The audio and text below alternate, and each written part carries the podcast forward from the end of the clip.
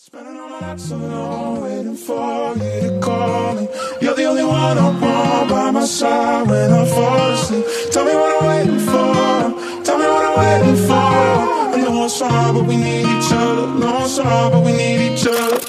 I move mountains on my own, don't need nobody, yo. Change your mind when I change my life, better stop believing in myself. And we all now looking for God, so we never see it in ourselves. Shit divine and adventure and movie style. It's hard to tell what a prayer compare. You can find me dancing in between the raindrops, trying to find a way to make the pain stop. All the time on the graveyard, got a nigga feeling grand. My instability's trademark, copywritten in all my decisions. This is not supposed to be a way of living. Turn my temple down into a prison. Spending all my life so long, waiting for you to call me. You're the only one I want by my side when I fall asleep. Tell me what I'm waiting for. Tell me what I'm waiting for. I know it's hard, but we need each other. I know it's hard, but we need each other. Yeah, back on Vision with the braces on. You slide out the back without the neighbors knowing. Pose for the picture with the birdie whites. Deadlands zooming in, catching all my strikes. Use trade drone for some money and she gave me all I need for the night. 40 advice, morally alright, but I need some advice and I know that I'm acting foolish. Push it, put me up around noonish. Half a blood, yeah, we coolin'. Push it up on all outcasts, 100 days eating, yeah, we cruising. Ooh, I love you right, I love you right. All by myself.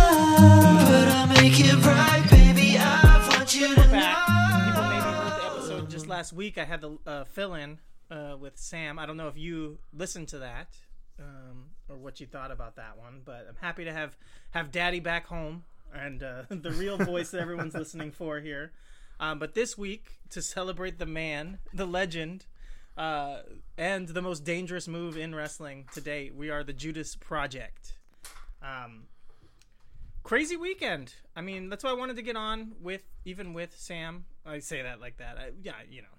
Sam's a good guy. But wanted to get on in general and talk even without you, I guess I should say. Just to talk about, leading up into everything. We got into it and there was a lot going on. NXT TakeOver Cardiff, NXT UK TakeOver. The NJPW show happening also in England, the Royal Quest. So, Summer Sizzler happening the day before. Summer Sizzler the day before from Rev Pro, which is unfortunately unavailable to watch. So, and not even that. Like, maybe the most universally panned reaction I've seen for a Rev Pro show in a long time. Yeah. Like, they somehow messed up like one of the only money matches left in wrestling, in David Starr versus Will Ospreay. And that is really, really incredible. Yeah, and on top of that,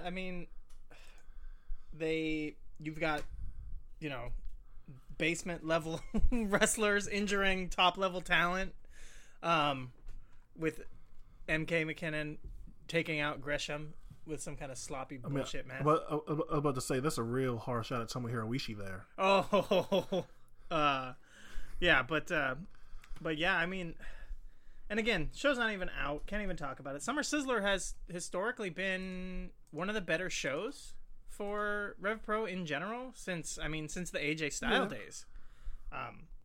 They were having great matches, great stuff going on there repeatedly for the most part. And then we turn around and from what it sounds like we got, again, no way for us to know because we can't see it. VOD is still not out.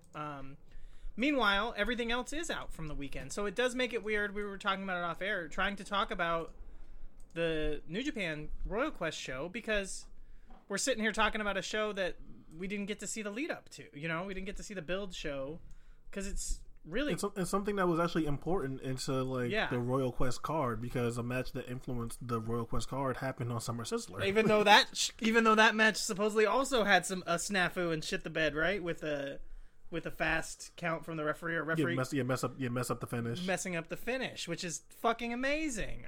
Goddamn! Imagine with how over Aussie Open was going into that match that was on Royal Quest. Imagine how much more over they would have been if they had a good match the night before. What the fuck? You actually made them look bad. Yeah, right? Jesus Christ. So, on top of that, that was a really fucked up thing that happened on Royal Quest. So I just want to talk about it real quick, but the Aussie Open GOD match. What the fuck was the crowd doing chanting for GOD so hard? Dude, I have... So apparently they did that the night before Summer Sizzler too. And I'm just like, I'm so confused as to what and why that is happening. Because, like, Jay White isn't getting cheered like that. They booed when, like, Jado interfered. So I'm really confused as to why we had these, like, dueling split reactions for Aussie Open and fucking Guerrillas of Destiny. It was the strangest thing. Well, here's the weird thing, and I don't remember exactly who said it, but I'll give a shout out to the British Wrestling Experience boys, or I think it might have been the Grapple podcast. I can't remember exactly. Because both, I'm pretty sure, like, the Benson guy does both, right? Yeah, Benson is on both, and then this was the one that had Jamesy on it, but it wasn't Jamesy who said this. But they were talking about Guerrillas of Destiny and basically saying that they're pretty good as a tag team and that they're fine and that all of the hate and stink that's on them is really just from kind of, like, Tama Tonga not being good in G1 and, like, in singles stuff, and that essentially... The only reason why people hate on Guerrillas of Destiny is because they have the bad taste in their mouth from them both not being good as singles and pushed a little bit too much. That's bullshit. And then also that the tag division is boring. And I'm just kind of like... No, so, like, I understand the point, but at the same time, when Guerrillas of Destiny even first formed, they weren't having good matches. Yeah, that's the thing is what it really comes down to, though, coming off of that, is they're just not a good tag team. Like... Well, I was going to say, like, I feel like they've been mostly all right, even sometimes good, for the last year or so. Like they have like the inexplicably really good stuff against Makabe and Hanma. They had the Young Bucks tag from pretty sure that was Cow Palace. They had the Briscoes ladder match that was good. So they can do it, but they're really inconsistent, and sometimes they're just really not that fun. I think they're more of a frustrating team because you see that they can be good when motivated or in there with the right people. Well, the thing is, the idea is there, and what they're doing could be good, but it's like in the beginning when Tangaloa is just cursing and shouting the whole time. That's his thing. Yeah. And then Tama Tonga goes into this mix of becoming like trying to look like one of the Shield guys, but then also they're kind of... He's like somewhere between like Edge and Roman Reigns, and it's just like a really weird thing going on. And then as a team, they throw in some Usos stuff because they are, you know, I don't think they're Tongan, but you know, they're kind of playing off that. You're Tongan. Yeah, they're Tongan, but you know what I mean. Just to like the Usos are such a popular, famous team, they throw in a little bit of that stuff in there too. So it's like, what the fuck? Like, you guys need to pick a lane and stick with it. And I think that they could be interesting, but I think that they go a little bit too much all over the place. You know, Tama Tonga picking up the gun stun and really taking that and kind of filling in the role and really taking that entire whole area and stuff from Carl Anderson, them taking the Magic Killer from Guns and Gallows, or I mean, fuck, I can't even believe I just said from Guns and Gallows, from Bad Intentions. So yeah, it's just like, you know what's really weird is like we have two teams in the tag division that do the same thing, and it really trips me out. I know it's fucking weird. There's so many tag team moves. Why? But why do Sonata and Evil and Guerrillas of Destiny both do the Magic Killer? It's the strangest. On top of the fact that move has been handed down already 3 generations of fucking tag teams. You know what I mean? Went from Bad Intentions to Guns and Gallows to the GOD, and then now also this other team, the LIJ team, is picking up. Yeah. LIJ just picked up. What the fuck? Reason. Okay, whatever. I mean, I guess I don't know. It's not even that cool of a move. You would think someone would pull up the fucking killer bomb. That's a cooler move. Yeah. Like, shit, that was a way cooler finishing move. Like, goddamn. But whatever. But yeah, so my point is more that, like, the UK crowd, historically, we know this from watching, they really want to like stuff, and they also get, like Stockholm Syndrome, I think, where, like, if an act comes there enough that isn't from England and just keeps coming, even if they're bad... But if they just keep coming, the British crowd just like starts to like them. Like they just are like, hey, at least they're showing up. It's kind of like Ricky Shane Page. Doesn't matter how bad he is, the fact that he shows up all the time. No, I actually like Ricky Shane Page, but you know, you see that in the UK fans a lot. ELP, he's been bad the whole time, and eventually the crowd just started to like him. You know what I mean? Like. David Starr is good, but it's another one. It just shows the UK crowd, if you show up for them. Even David Starr, a lot of people dislike him for reasons that we can't really talk about on this podcast. I don't really feel like getting into it. And there's no reason for us to talk about David Starr because the only show that he was on was the one that we can't watch. So, you know what I mean? Again, back to my fucking point. Rev Pro, get it together. Andy Quinlan, okay, so like, take yourself off TV.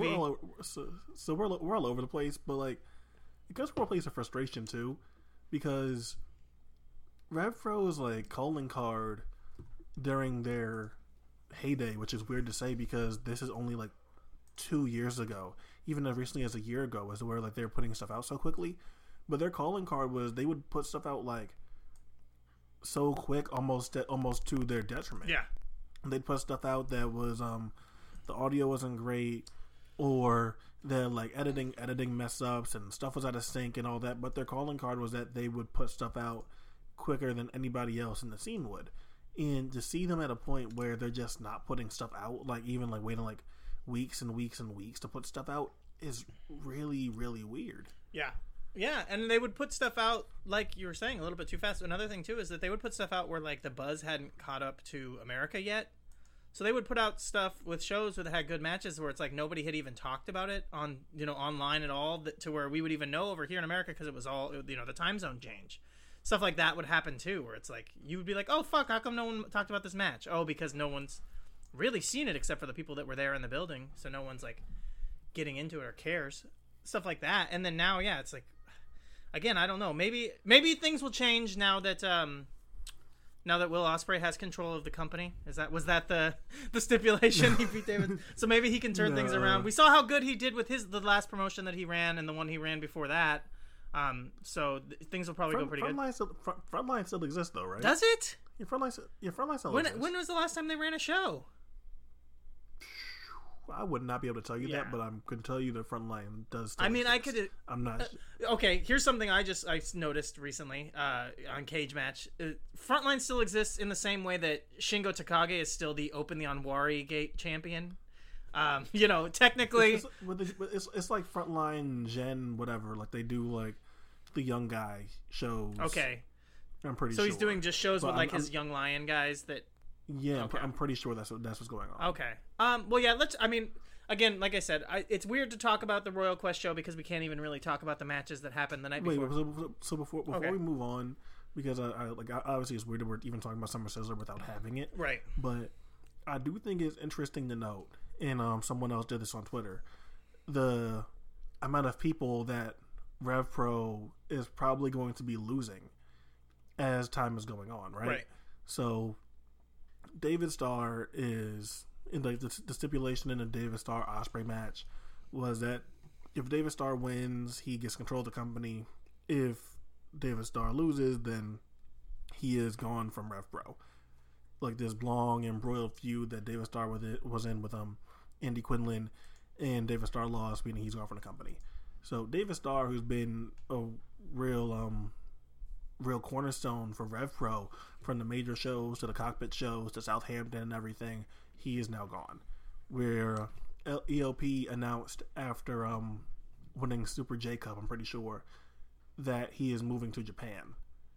And now guys like, you know, Minoru Suzuki and Zack Sabre Jr., they've been involved, but how much longer are we going to expect to see these guys keep popping up?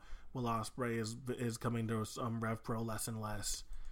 And we're getting to a point now where all these guys that were big parts in Rev Pro were like, okay, well, how much longer are we going to keep seeing these guys? And then we go down and we see the people that have had the most matches in Rev Pro other than like those big guys right there. And it's like Shaw Samuels and Josh Bodom and Michael Oku. And it's like, okay, clearly we are not, like, there's a disconnect here because after those guys, Rev Pro was in a really, really bad spot. Yeah, and I mean, some might even argue even with those guys. I mean... Oh, yeah, definitely. That's not a good spot to be in, yeah. Like, having those guys be, like, your most regular wrestlers. I'm unapologetically, like, probably a bigger fan than most people of Bodom. always kind of have been. Bodom's good. He's got. I like Oku too. Yeah, and I think Oku as well. I think Bodom got totally opposite issues with him in that he's legitimately a loose cannon and a guy that really seems like he's tough to count on as someone that you could build your promotion around. And Oku, you got a different issue, which is that he's still really young. He's still really young, so really new. He leaps off the page. He's got charisma, but who knows where that's going to go? You know, it's really hard to count on someone like that. And then you've got, you know, second, third stringers for Rev Pro that are going to have to be top line guys in MK McKinnon that I just talked about. MK McKinnon is like Dan Maloney. MK McKinnon got to face ECK. Like, yeah, you know what I mean? Like, exactly. I mean, you got guys like Dan Maloney. Gabriel Kidd, I think he's going for a tour of Japan, but he's a guy that Rev Pro could have been building something around. But another one who's there's not much to him. It's weird because Gabriel Kidd, I'm pretty sure is in the LA Dojo. Oh, is he? Okay, I thought he was going on a tour of Japan coming pretty soon. I'm pretty sure Gabriel Kidd is a LA Dojo guy now.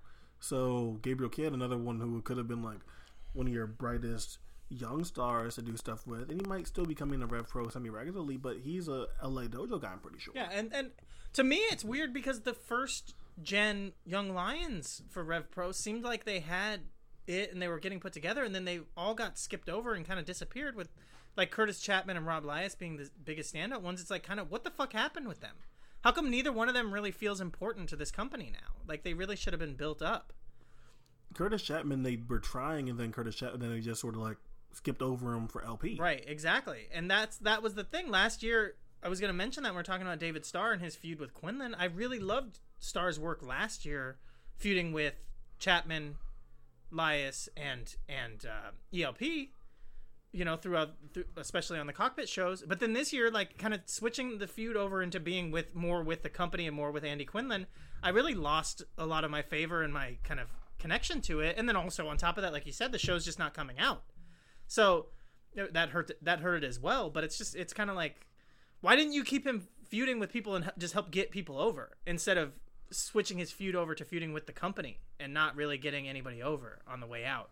I mean, Ospreay beating. Well, I guess like.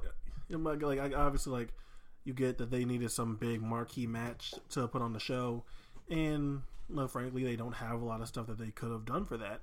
But at the same time, like, knowing that David Starr's on his way out, and that David Starr in general might be on his way out from independent wrestling, which is a different topic for a different day. Whenever like we start getting more confirmation on if David has any dates booked for October, but it's really weird that you do that, and then David Starr, who's been such a big part in the company for the last couple of years, he loses to someone that's already a big star in Will Ospreay, and like no one gains from that, especially when the match was bad too. Like, no one is gaining anything from what you just did. Right. Yeah, I know. You come out of that and you had this big thing, and I'm sitting here talking about how much bullshit and how I don't really care about it, having him feuding with Andy Quinlan and the company itself. But in a weird way, the only person who comes out of that with any kind of overness that you can help with the company is now Quinlan, because he's basically. No, it's not because even then Quinlan was getting involved and people were booing it. Like, right. People didn't want that. People were walking out because of that. And now you get to the point of like, well, Quinlan's been on screen. He's been on screen in Rev Pro for a long time.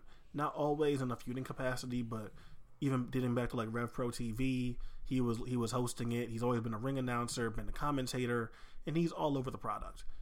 Now we're getting to a point where he's getting so involved in the matches. It's like, no one wants that. And especially when Andy Quinlan isn't interesting or good at it either.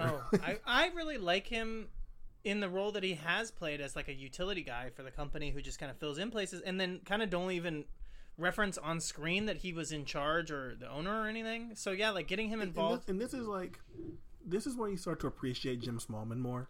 And is like, I get it, to a lot of people, like Jim Smallman's whole monologue to Open Progress shows and Jim Smallman getting involved in angles and all that, they might not have liked it.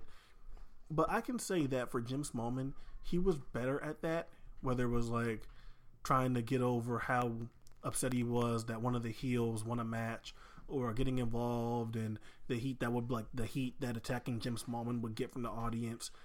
Jim Smallman, it worked.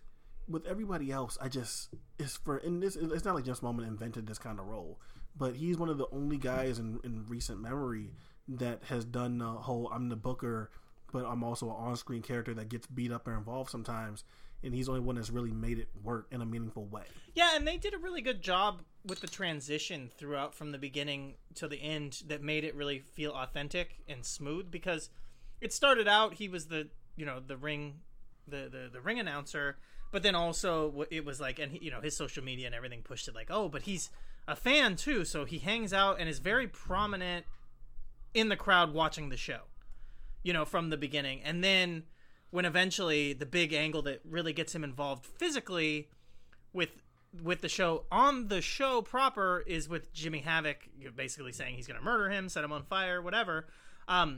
So it really worked. And then from there, it was like, that was like, again, like I said, that felt like authentic development that came from like, oh, this makes sense. We've gone a few shows, but not an insane amount of shows. But then now this is the first time he's getting physically involved. And then from there, it makes sense that every now and then he can get physically involved because you've really set that. Yeah, but even then, like, we look at that and then Jim hasn't really been involved in like a physical way since then. Right. Jim will do like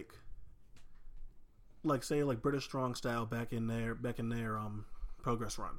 If they would cheat and just do like whatever and do a whole bunch of wild heel bullshit to win a match, Jim Smallman would be really like, clearly be upset, very monotone, very hushed. He's not as loud and enthusiastic as he is like doing his introductions. If a heel cheats and wins, here's your winner, Pete Dunne. Like, and he sells it that way. No one else is really doing that. And Andy Quinlan, who's stuck on the same mode, whether it's commentary, ring announcing, or even him acting like he's angry, it just doesn't work. Right. And that, I mean, that was something we talked about when we were talking about Jim leaving the company, is that he really, out of the three guys that are, you know, the three mates of Progress, he was the one who really continued from the beginning until the end to make himself kind of like a stand-in for the audience. And you could see him and you really felt connected to him. Like I said, he presented himself as, yes, he's the ring announcer, but he's also a fan. So that's why you see him there watching the show. He's still connected to it. He's still engrossed in it. And you kind of live vicariously through him as also a fan. Quinlan, that was never it, because Quinlan would come out, do the ring announcing, and then disappear. And then maybe be on commentary. But he didn't have that, you know, that connection. So then when you then just plug him in, and then now he's also the, you know, the owner and all this and that, and he's the booker, and he's getting involved in a feud with David Starr. It feels awkward. On top of which, yes, he's not a super charismatic figure, so he just doesn't leap off the page to be very entertaining, you know, when it comes out of it. Yeah, I didn't expect us to just sit here and like rail on Andy Quinlan. Seems like a great guy. Honestly, seems like a really great guy. Yeah, and he's done great work in Rev Pro and turning it around and like offering like genuine dream matches in a wrestling landscape where like there hasn't been hasn't been that many of those. But I think Rev Pro is really, really on the decline right now, and the fallout of Ospreay versus Starr, I can't imagine that there's good things coming from that. Yeah, I hope that they figure it out. I mean, since the split with the IPW and then turning into its own thing with Rev Pro and the development, it's been really interesting the way that they've done such a good job of not just jumping on the big imports, which they actually, honestly, probably did the best out of anyone historically. I think any British company, there's not any that have done as well as grabbing the big name imports, integrating them into their product, and making them feel like they help benefit the show and make the show bigger and better, honestly, than they have done, really. I mean, Progress had the early on, like, the edict of being like, we're never going to use imports, and then eventually just, like, all imports, and a lot of them which didn't really feel like they had any connection to the show at times, and then just take over the show at times, all that kind of stuff. Rev Pro did a really good job of integrating them early on and then throughout the history of the company. But then until now, they really have, it feels like they've fallen into the same trap that ROH did, which is that they've become the New Japan whipping boy, you know, and this is the show of it. I mean, Rev Pro runs their show the day before. It's not out. It sounds like it was a fucking shit show with a lot of mistakes. Then the next night, New Japan runs their show that's treated kind of as if it's a joint show, but it's really a separate New Japan show. It's they took ELP. ELP is moving to Japan. Like, right. That's a done deal. Aussie Open. Aussie Open's been an important cog in a lot of European wrestling promotions. So I'm not going to sit here and act like this is like specifically hurting Rev Pro, but when Aussie Open, when you assume that from everything that's been said, Aussie Open in New Japan is going to be a more consistent thing as time goes on, and we've known that. Kyle Fletcher and Tanahashi had an interaction where Tanahashi was saying that, hey, couple years, put some muscle on, come to Japan, you'll be a star. Like we knew that this was coming, but I think in one fell swoop, they're now losing ELP, Aussie Open for the most part, and David Starr is now officially gone from the company. It's like, what can you do with that? Right. Because there's no prominent U.S. indie workers to really bring over and make your own that'll justify the cost of flying somebody out. It's a really weird position to be in. Yeah, and look at this card. The Royal Quest card is a New Japan show. I mean, from the sequencing, the booking, you've got a few people on the show that work Rev Pro regularly, a few UK names, Zack Sabre Jr., but the ones that are on this show are the ones that you expect are now New Japan pretty much through and through. The only people who come across, and they happen to be a team, as not being New Japan yet is Aussie Open, but we talk about it. I mean, that's been rumored out about for a while, and it feels like, the ink is all but dry on the contract for that, and the rumors are, constantly flying around. And there's a chance that Aussie Open could end up signing somewhere else as well, but it seems like New Japan is the place for them, and that's where they're going to go. So, realistically, there's nobody else on this fucking card that's a Rev Pro person in any way, really. And then you've got guys who were on the show the night before that could have easily been stuck on this show, at least somewhere, to give Rev Pro something, to have some of their guys on the show. No one wants to book fucking MK McKinnon. Right, but I mean, there's a few, why couldn't Mike Oku have been somewhere on here? But I guess also, the way this show is fucking set up, it's the same way that New Japan shows are, where everything on the undercard is pointless, throwaway tag team matches. That, we're going to get into it a little bit more. Royal Quest, the streaming issues repeatedly. It almost wouldn't be worth it to have your guys on this show because part of their, half of their match is going to get fucked up by streaming issues throughout the whole thing. And no one's going to even get a chance to see them. So, I don't know. Yeah, it just feels like Rev Pro is getting the ROH treatment. And we'll see what happens. Will New Japan try the same thing in the UK that they did in America, which hasn't seemed to work out super well for them? It's like it's still up in the air to see what they decide to do, Yeah, I guess we can move on now and talk about Royal Quest a little bit. Like, fair warning, we're not going to sit here and review the entire show. I guess we can start with Birds of Prey. Yeah, that was the only thing from the undercard that I cared about was Birds of Prey kind of debuting for the first time. Yeah, Birds of Prey, Ospreay and Robbie Eagles versus Taiji Ishimori and El Phantasmo. My only takeaway, this was fun, but yeah, I really want to see more of Ospreay and Eagles as a team. They clearly have a lot of fun wrestling together. Yeah, it feels like the Young Bucks situation from a little while ago. It's that they're really fun. They can probably put together some great matches, but if they are going to continue to have them just be in the junior tag, then there's not a lot of teams for them to really sink their teeth into big matches, and they're not really going to be positioned in a way where they're going to get anything important. Not that you really, because remember they're still Chaos, right? So you're probably not going to get some big Roppongi 3K versus Robbie Eagles and Ospreay right. matches. Yeah, so we're going to end up basically just wanting this team to be something, and it's probably not going to happen. But I would like to see a lot more of them. Them in Tag League, them Aussie Open and Tag League. Now that's an interesting Tag League, you know what I mean? Those are two teams that can really help spice up the whole thing to make it a little bit more interesting. Chase Owens and Jay White versus Sonata and Tetsuya Naito.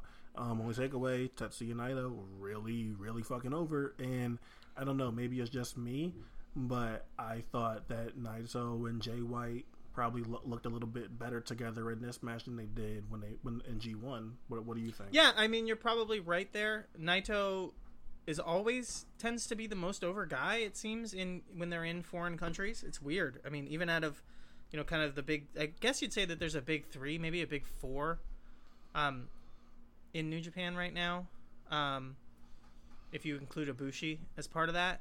Oh, yeah, Ibushi. Yeah, sure. So Ibushi, Tanahashi, Okada, Naito. It seems in foreign countries shows, Naito is always the most over, honestly. And then Minoru Suzuki and Ishii are right there. Well, and because they've spent a lot of time in Rev Pro, so that's, you know, site specific. They're pretty much regulars. But and I think Naito and Jay White could maybe have a good match eventually here, especially because the charisma that they showed here. This match, though, for me, also hurt again by the streaming issues a lot in this match. It felt like there was a lot of streaming issues. A lot of chunks of the match just kept getting interrupted because of it cutting out in the middle. So that was an issue for me, at least. I don't know if maybe you got a VOD version of it or something where it wasn't as messed up. The VOD I got was better. Okay. Yeah. So this wasn't particularly great. Just I thought the Naito and Jay White, it was encouraging. I'm not gonna sit here and I say I predict that they're gonna have a great title match when they face off with Destruction and Kobe, but it was definitely encouraging. Right. Up next we got Aussie Open versus Guerrillas of Destiny, and I think we talked about it a little bit. What's up?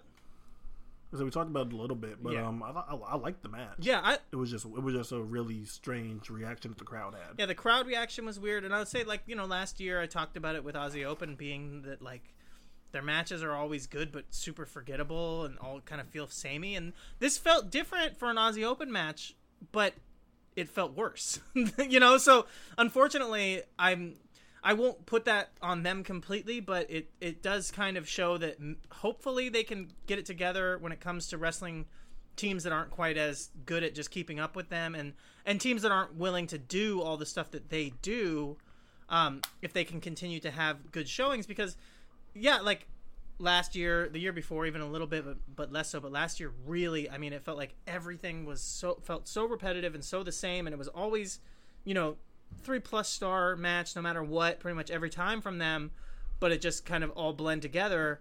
Want to see them be able to stretch their legs a little bit here and against different teams and teams in New Japan, stuff like that, where they have to mix things up a little bit more, and then hopefully we can start to see them a little bit more. I don't think that it's going to be an issue, and I thought that it was cool that they broke out some new stuff here. Seeing Mark Davis do the low main pain here was pretty cool. Yeah, that was wild. Yeah, and Mark Davis in general was looking really good here. Kyle Fletcher obviously as well, but Mark Davis looked good here, and it's been a while since I've been excited about Davis because I had kind of accepted that maybe he wasn't going to end up everything I thought he could be, but we'll see how it kind of comes together. After that, Kenta versus Ishii. I don't know.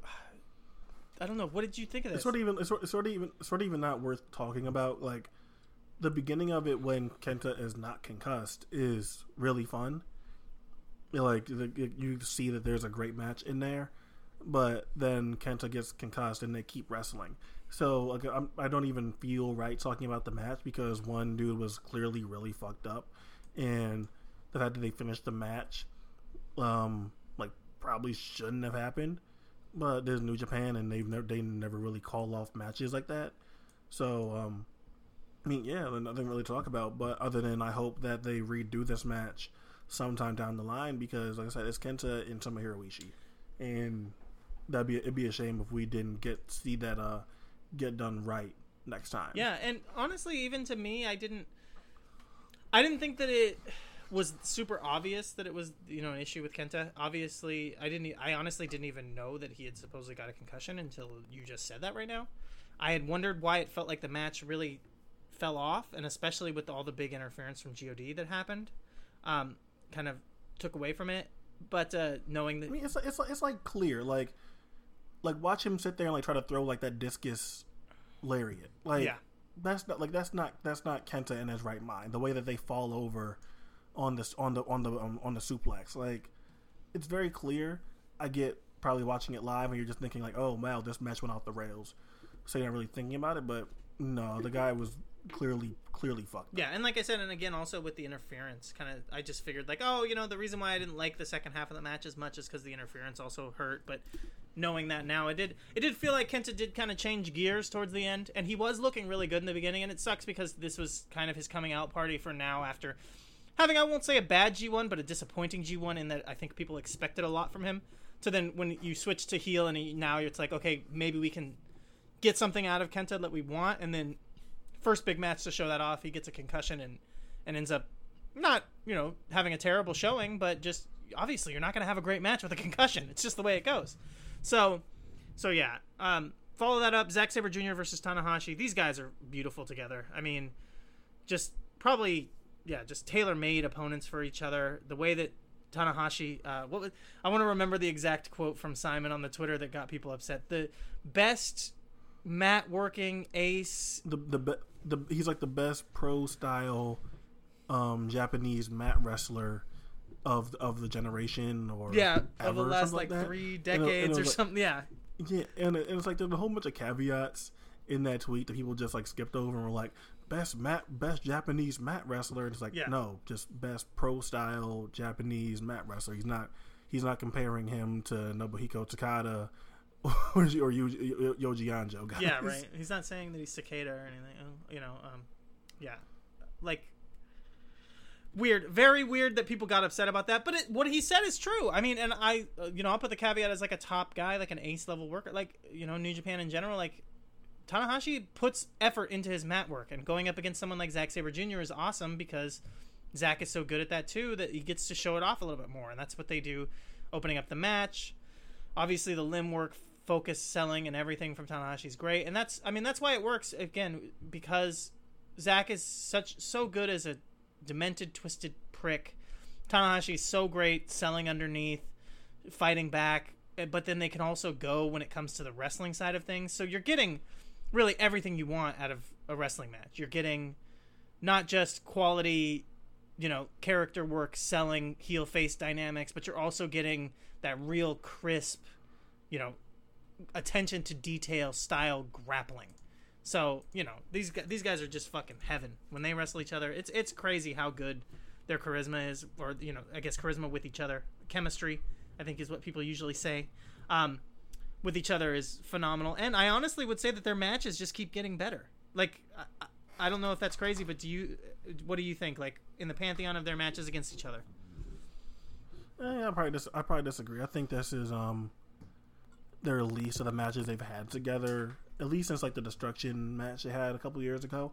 It's not to say that this wasn't good. This was still a very good match. It's Zack Sabre Jr. and Hiroshi Tanahashi, still very good professional wrestlers going out there, but I don't know. I think there wasn't as much focus in this match. I think there wasn't as much emotion and meanness and nastiness that a lot of their matches have had, and it doesn't have the same pace or energy that their G1 match from this year had. So it's still a really good match, but I probably put it on the lower end of the matches they've had. Yeah, I can see where you're coming from. I think I liked that it felt like they were wrestling on. It felt like it's. The point is that they're on Zack's home turf, really, in a lot of ways. And there was some stuff about it that felt almost reminded me of like some of the Zack in Evolve matches at times, where it's just, I don't even know how to explain it, but like almost an awkwardness and so focused on being almost like an amateur style wrestling competition that like the normal tropes of ring positioning and just little stuff that you normally do kind of went out the window to be just like that we're focusing on this fight, that kind of little stuff. I liked it, and like I said, for the setting too, it helped to bring it out, to just send it all the way home to you that like you're in England where it's Zack's home turf, and so their Tanahashi is kind of getting into playing Zack's game a little bit more. Minoru Suzuki versus Kazuchika Okada, the whole idea of this being that Minoru Suzuki is pissed off that he wasn't in the G1, and you know, with this quality of match, I gotta say that I'm glad that Minoru Suzuki wasn't in the G1. This is really, really great. I wouldn't put it on the same level as their G1 2017 match, which I had as like one of my top 5 matches of the year from that year, so I don't think it's that level, but it's really great. A whole bunch of nasty sounding strikes, very emotive from both guys. Minoru Suzuki's one of the best guys at getting emotion from Okada. I really like the selling from Okada in a lot of this. Okada always sells big for strikes, and with Minoru Suzuki and how much he leads into them and hypes up the strikes, Okada did a great job selling them. Great match. I wouldn't put it on the same level as their best stuff, but a really great main event. Yeah, it was really good. I think I saw some people with like match of the year conversation kind of stuff with it, and I think that that's out of the question. I thought that was really weird because so like our friend Jamesy is one of the people that said like, oh man, that's one of the best Okada performances in ages. And I don't know, like I understand getting swept up in the moment, but at the same time, like I don't know if I could sit here and be like that Okada performance was better than Okada versus Ospreay, or better than Okada was versus Sonata in the G1, or better than Okada was in the Ishii match from New Japan Cup. You know what I mean? And I'm not sure I can put it into that same level of Okada individual performances. For Minoru Suzuki, absolutely, it's his best individual performance of the year. He hasn't done anything this year. And I get being really excited that Minoru Suzuki got to do something, and he's still really good at like 51, 52 years old. But I don't know. I thought it was strange to be like, oh man, Okada has, this is the best he's been since like 2018. Yeah, I mean, sure, because like you said, he hasn't, or Okada, yeah, Suzuki, sure, I could say best he's done since 2018 because he hasn't done anything, but Okada, I don't get it. Okada's had a ton this year that's really good. It's like I get it. Like the Jay White match in Madison Square Garden wasn't good. He's had to face Sonata 2 times where it wasn't good. And he had to face Chris Jericho at Dominion. I get it, but I thought Okada still clearly had performances this year that were better than the Minoru Suzuki one. And that's not to say that it wasn't in the conversation. I just don't think it's better than all 3 of those performances I just mentioned earlier. Yeah, and I don't think I really don't think it's in the conversation for a match of the year at all, honestly.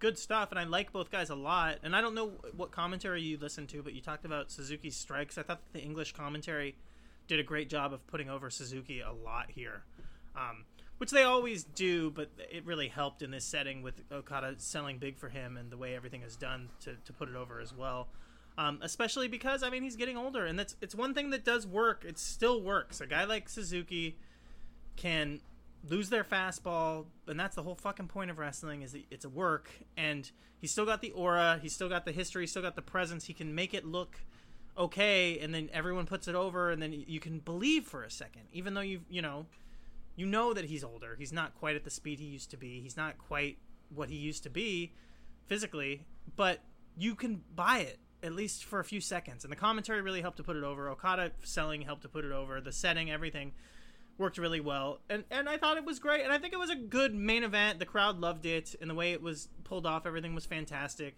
And you get to leave, the crowd basically gets to go home happy, you know, with the winner. But it's a heel that they're into, again, because of Suzuki spending time in the UK, so much time in the UK the past couple of years. So yeah, I mean, it just it made sense to set this up this way, even if there may have been some other stuff on the show that was better. Like, even I would say Tanahashi versus Sabre I liked more. So, you know. Yeah, I can see it. I can see it. Like I said, for me, that was the least of Zack versus Tanahashi. But if you're especially into that style, then, like, totally, I get it. I don't know what you think of it.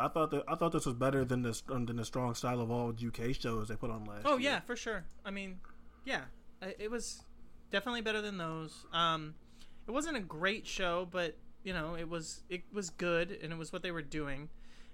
It'll be interesting to see if they start bringing more and more kind of big-time stuff to draw. Because you think about it, Okada versus Suzuki, like I said, is big in the UK because they care about Suzuki, but it's not big overall. I think that's not a huge match in New Japan, right?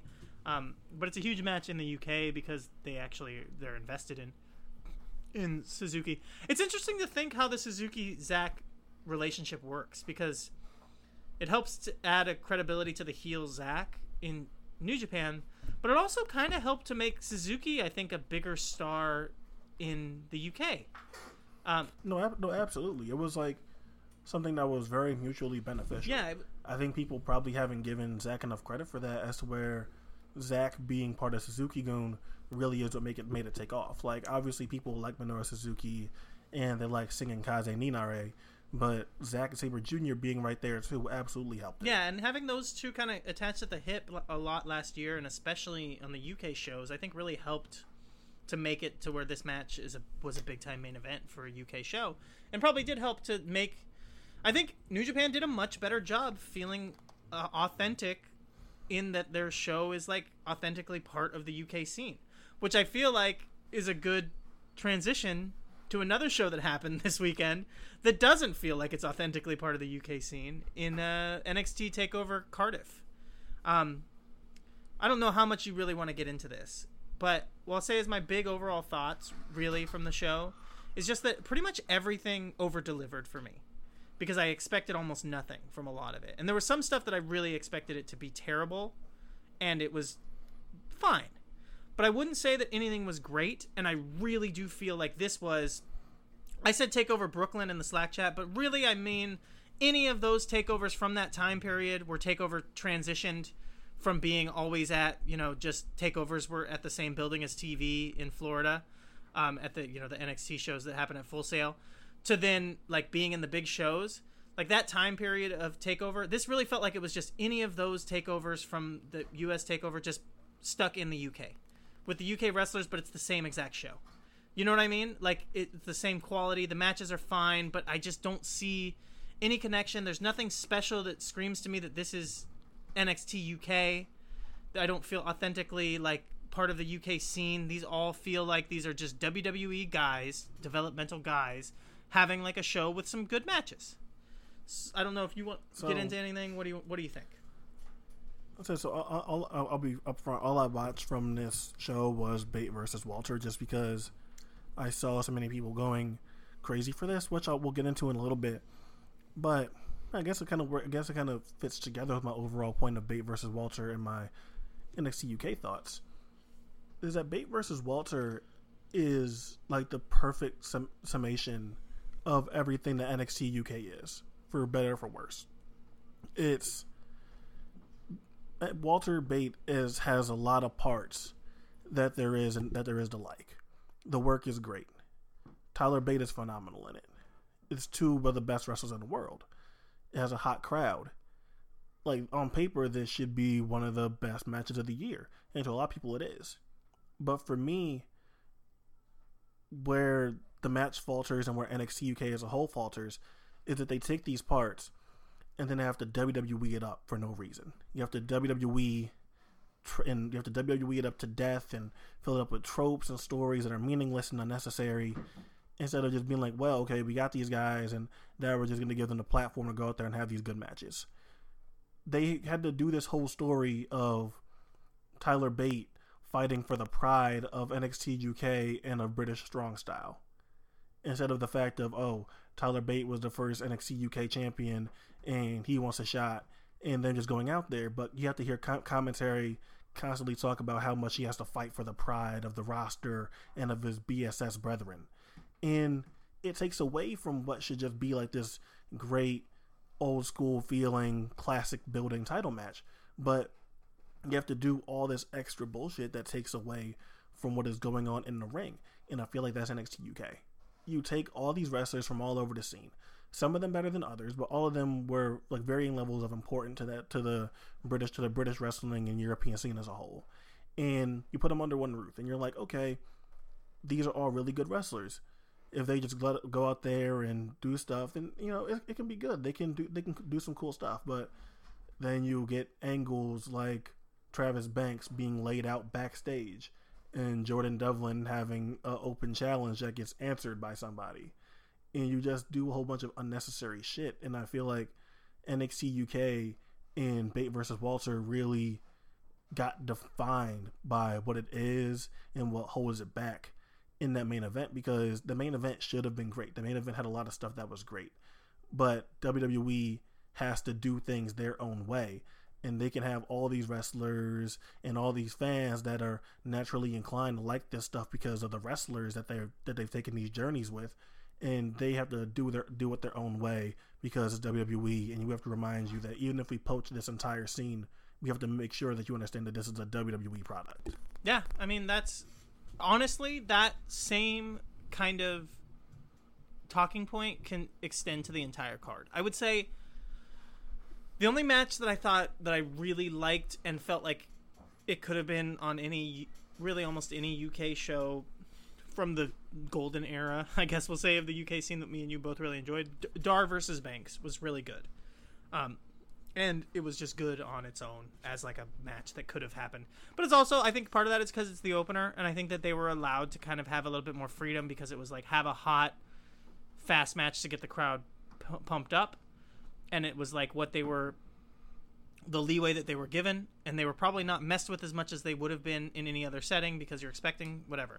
Cesaro versus Ilya really kicked ass. But it was like, could have been a Cesaro, you know, again, you know, kind of unheralded great television match that was on like a Raw or SmackDown that's like 3 weeks before a pay-per-view that no one's going to remember in 2 weeks or whatever, you know, like, so it didn't necessarily feel like a UK scene, like show match. So I can definitely see like the same thing. It's just like very different. The tag team title match was a lot of fun, but just a big time waste and almost nothing that you could like really sink your teeth into. There was some cool stuff, but like nothing to really get into.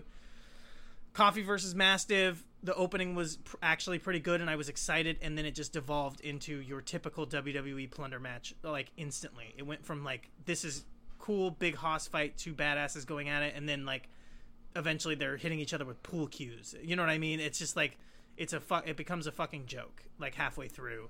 That's just like annoying. They got, you know, cricket bats and pool cues and too many fucking, you know, table spots and just everything, you know, electrical boxes. I can't believe they didn't get to the point where someone got electrocuted. They were pretty close, you know, to that level of WWE trope.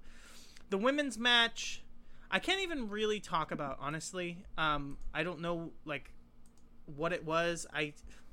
I've heard basically I thought it was fine. I didn't really care. But I've heard like people have like visceral fucking hatred for the match, so I almost feel like I can't talk about it because I don't understand why someone would really hate it. So I think that maybe I just missed something. And then the main event, like you talked about it, so much fucking trash. Like good stuff. Tyler Bate, very interesting, or not interesting, but Tyler Bate, very good, big strong boy, but. Again, really shoehorning shit in. The Burning Hammer I thought was fucking atrocious. And like... Oh, you actually reminded me. This is the prime example, I mean, of why couldn't they just have had a match? Why do you have to make it about all these other outside forces? Why is he doing British Strong Style tribute spots? Trent Seven and Pete Dunne, they weren't on the card, but like it's not like these guys got like mangled and torn up or fucking died. Like... He's doing that for his longtime friend Trent Seven. Oh, shades of Pete Dunne. Who fucking cares? Like, yeah, there's no impetus. I don't understand. Yeah, what? It's strange as shit. What's the reason? Like, yeah, like give me some kind of reason, some kind of impetus. There's nothing. Walter hasn't. It's not like Walter even took them out. You know what I mean? It's like I get it. The Imperium and British Strong Style were feuding. Cool, but I don't think the severity of the beatdowns on TV really matched up what they were trying to play it up as on commentary. If anything, Tyler Bate got it worse than any of them did. Right. But they're sitting here talking about doing this in honor of everybody, like Tyler Bate's the last man standing and everyone else just got their shit kicked in. That's not what happened. Yeah. No, I mean completely. And it felt so forced. And I didn't even think of the Burning Hammer as a Trent Seven tribute spot. All I thought of is that it looked like shit.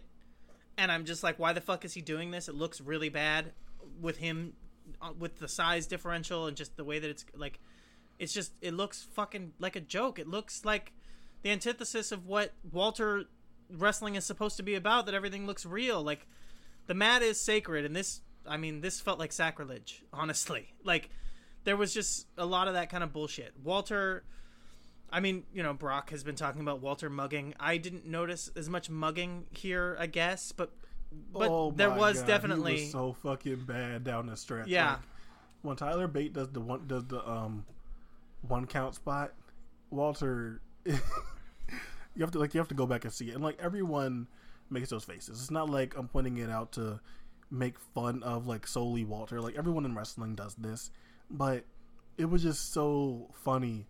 Just watching Walter do this, because we know Walter, we've seen Walter for years, and to see even Walter succumb to that, it's just like, God damn, dude. It's fucking crazy because of the whole idea that like he held them up for the, you know, the special contract that only he could get, where he can still do whatever he wants with WXW and he doesn't have to work in America and all this stuff. And then he still completely just goes along with their fucking bullshit and gives them what they want. The guy who, I don't want to work PWG because it's just, you know, great match factory or whatever. Like, this fucking bullshit. And then he turns around and this is what he turns into. It's sad, man, because I don't want...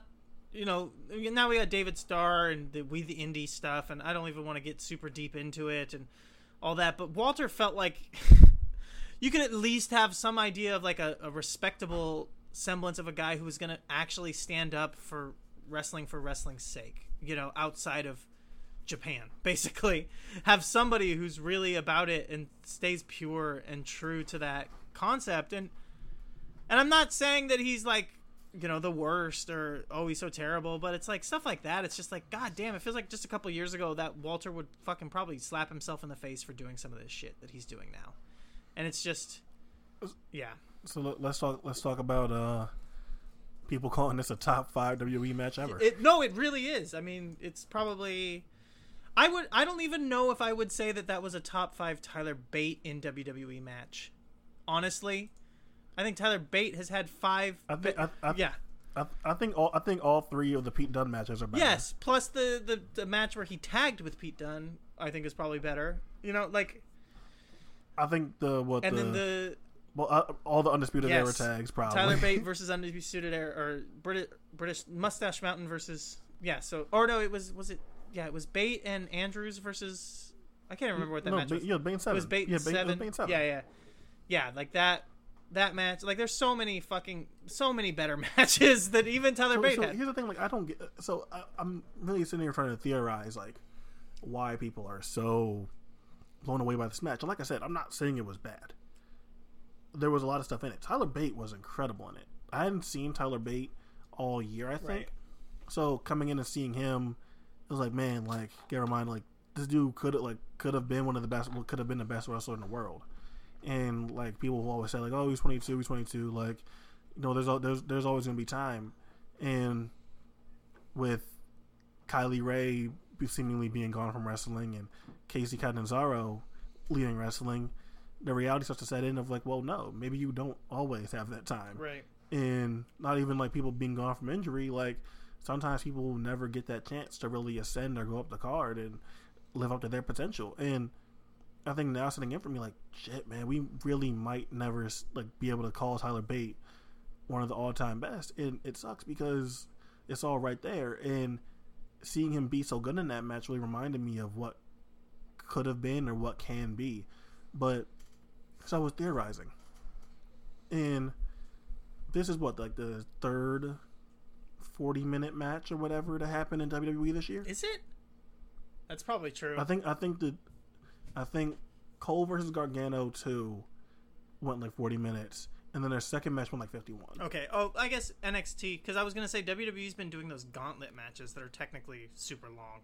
Okay, sure. But I'm talking about like singles matches. All right. So I'm sitting here theorizing, and I saw this from people too that I would think I've like seen a lot of wrestling. So my theory was, is it people that haven't seen long matches before saying this? I mean. And that sounds like super gatekeeper-esque. Like, that's a genuine question, because I don't know how you sit there and watch that and you're like, oh yeah, from top to bottom, that's one of the best 40-minute matches I've ever seen. And if so, if you're gonna sit here and say that like from beginning to end it was engaging and enthralling, then I'm gonna need a lot of apologies to Kazuchika Okada for his opening 15 minutes. If that's the shit we're gonna be pulling now, right? Well, I mean, I think that I think stuff ebbs and flows, and I think that you know, people kind of change what they're into, and, you know, in general, the zeitgeist of what's like kind of the popular stuff changes a lot. And it was like a little while ago, it felt like sprints were the thing, like quick, fast-paced matches, Hoot of the Year type stuff from you know, the Tanner Awards, stuff like that. Was like really in vogue. And then now I think maybe people are switching the other way. Longer matches are in vogue, but I think that like what's kind of the popular thing kind of does change that way with people's taste. But it is interesting to see that, you know, NXT is driving kind of that opinion, it seems. People are... Well, clearly it's not. But I think it's funny that a lot of the same people, and I'm not going to just like lump everybody in. I'm not going to generalize and say that anyone that's praising this as being this all-time great WWE match also hates New Japan. And I'm not saying that. I know a lot of people that like this match really like New Japan too. But I do think it's telling a lot of the people that I saw that praised this match also will talk about New Japan and how they're not into the main event style there. Right. And that, like, that's all I can say. I'm not going to sit here and act like anyone's a hypocrite. But I do think that if you're going to sit here and talk about Okada's opening 15 minutes, that I don't think you can, with a straight face, tell me that Walter's control segment was all that impressive or all that engaging. Right. No, that's a really good point. And I will say, I mean, you're being pretty diplomatic and pretty nice here, but I will say that if you think that this is an all-time great WWE match of all time, and you... are someone who probably should know better, because I know that you've seen the Slaughter Briscoe alley fight, or not Briscoe? What am I thinking? Patterson alley fight, and you've seen all of this stuff that should be in your conversation for WWE matches. Then I just think maybe like you're either standing really hard for the hometown boy.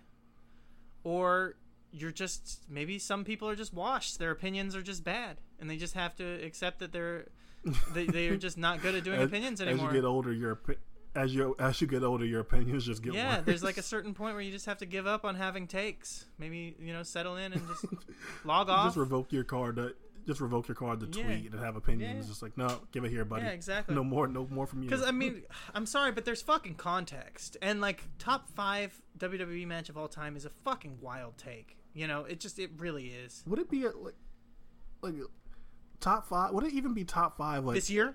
NXT matches. No, NXT matches. No, of course not. We listed Bate matches that were better, and they were all in NXT. Like, what the fuck? No. And that's not even going to like the Sami Zayn era, yes. or the Sasha Banks and Bayley stuff. Yeah, no, it's a fucking crazy. And then that's the other part of it too. If you're gonna like take that tact and then apply that it's a top 5 WWE of all time, and then you're counting this because it's NXT UK, then yes, like that it counts all NXT, right? It's just like. So, yes, there's tons of great matches in NXT. Plus, people forget that WWE used to have good matches on the regular shows, too. Like, there was good matches in WWE historically. Just because most of the stuff is bad now doesn't mean it's always been like that. So, yeah, it's just a fucking crazy take. I don't know.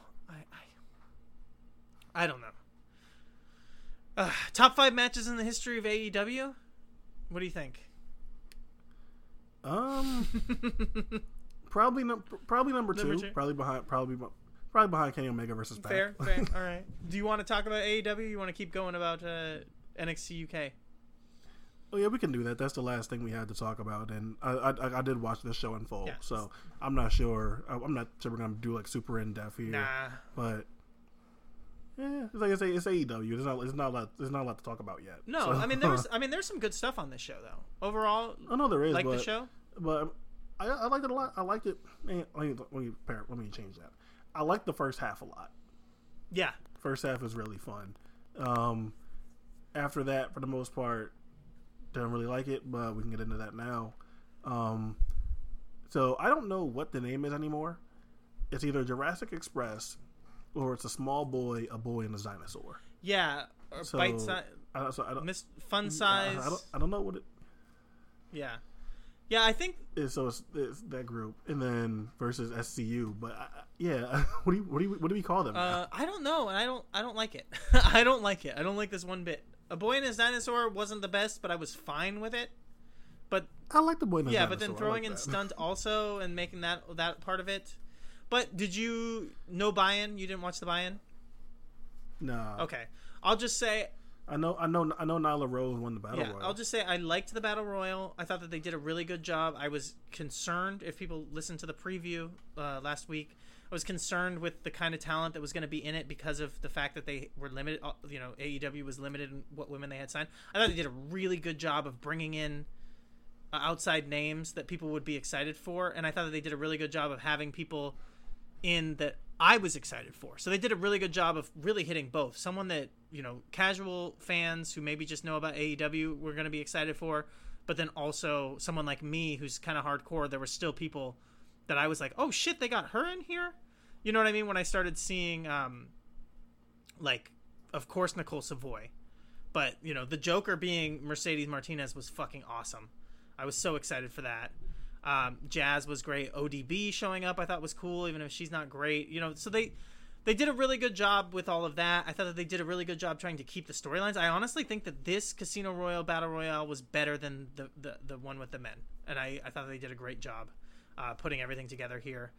They really kind of plumbed the depths of the TNA knockouts division, which I think actually worked, because that was one thing I was concerned with. There's going to be a lot of people who weren't familiar with each other. So having a lot of women who probably were familiar with each other from having wrestled in TNA, and then some Shimmer crossover stuff as well in the past, helped with a lot of people who probably were familiar with each other in that way. Sadie Gibbs looks awesome. I'm really still excited for her to get a chance to break out here, because I think that she's got something. I think that she's got a great look. She's really athletic, pulls off some cool ass spots. And I think that she could be a breakout star for them in the women's division if they work with it right. After that, Private Party versus Angelico and Jack Evans. A lot of fun.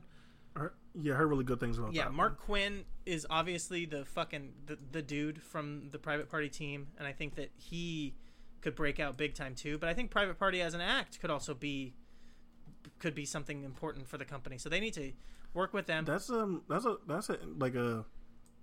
interesting thing about AEW in general that I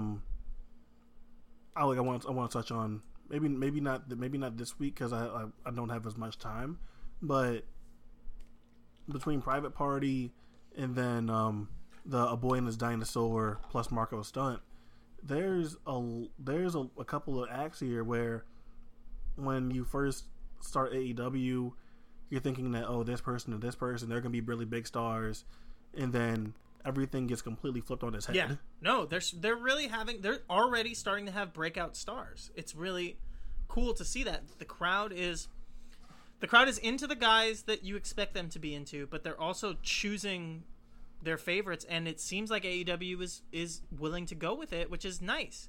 But you have people that you know are slated. I mean, I think that Everything Evolves, Everything Elite guys were talking about, you know, Private Party, and they were kind of referencing that, like, Private Party are kind of like the new Young Bucks. Like, they're doing what Young Bucks were doing like 5-6 years ago with all the cool spots and the crazy stuff and the interesting, you know, nutty stuff that the crowd can get into, and it's kind of true. So it'll be nice to have the actual Young Bucks there being kind of mentors for them and help develop them, hopefully, into the kind of act that the Young Bucks have become, and then hopefully they can do something with that. And then you talk about Jungle Boy. I mean, I don't know if you've seen Jungle Boy live, but they were talking about that too, that, like, when you see him live, you realize how much of a star he really can be, because he has the really good movie star good looks that he gets from his dad.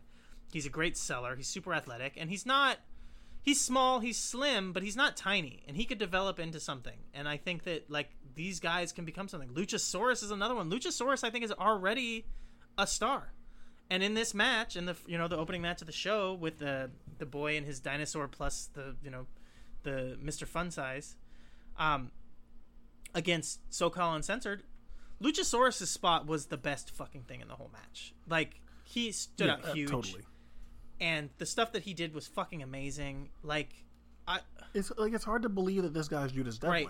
And even I forgot what his name was before, like something Draven. Like, it's hard to believe that this is the same guy. Yeah, I mean, he's just, everything looks great. He's insanely credible. You just buy into what he can do. Plus, he big power spots, crazy flips, looks like a fucking $1,000,000. Like, it's nuts.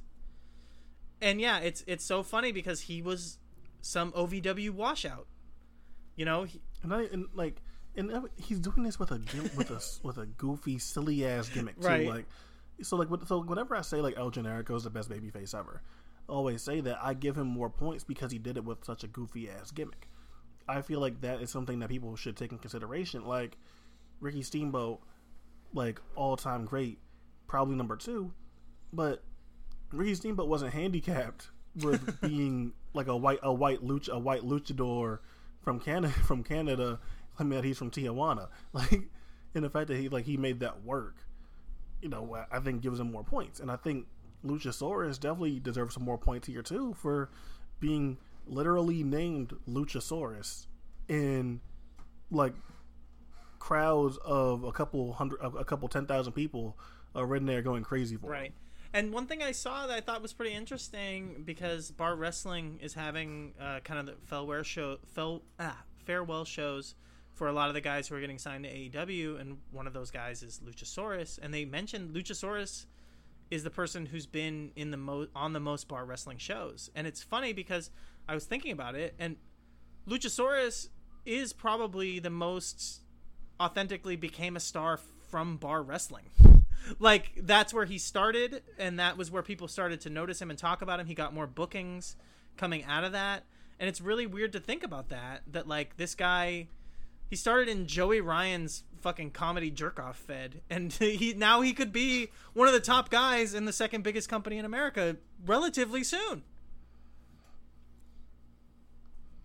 It's like one of the biggest, like, testaments to the company is that out the gate, they've struck gold with a couple of acts.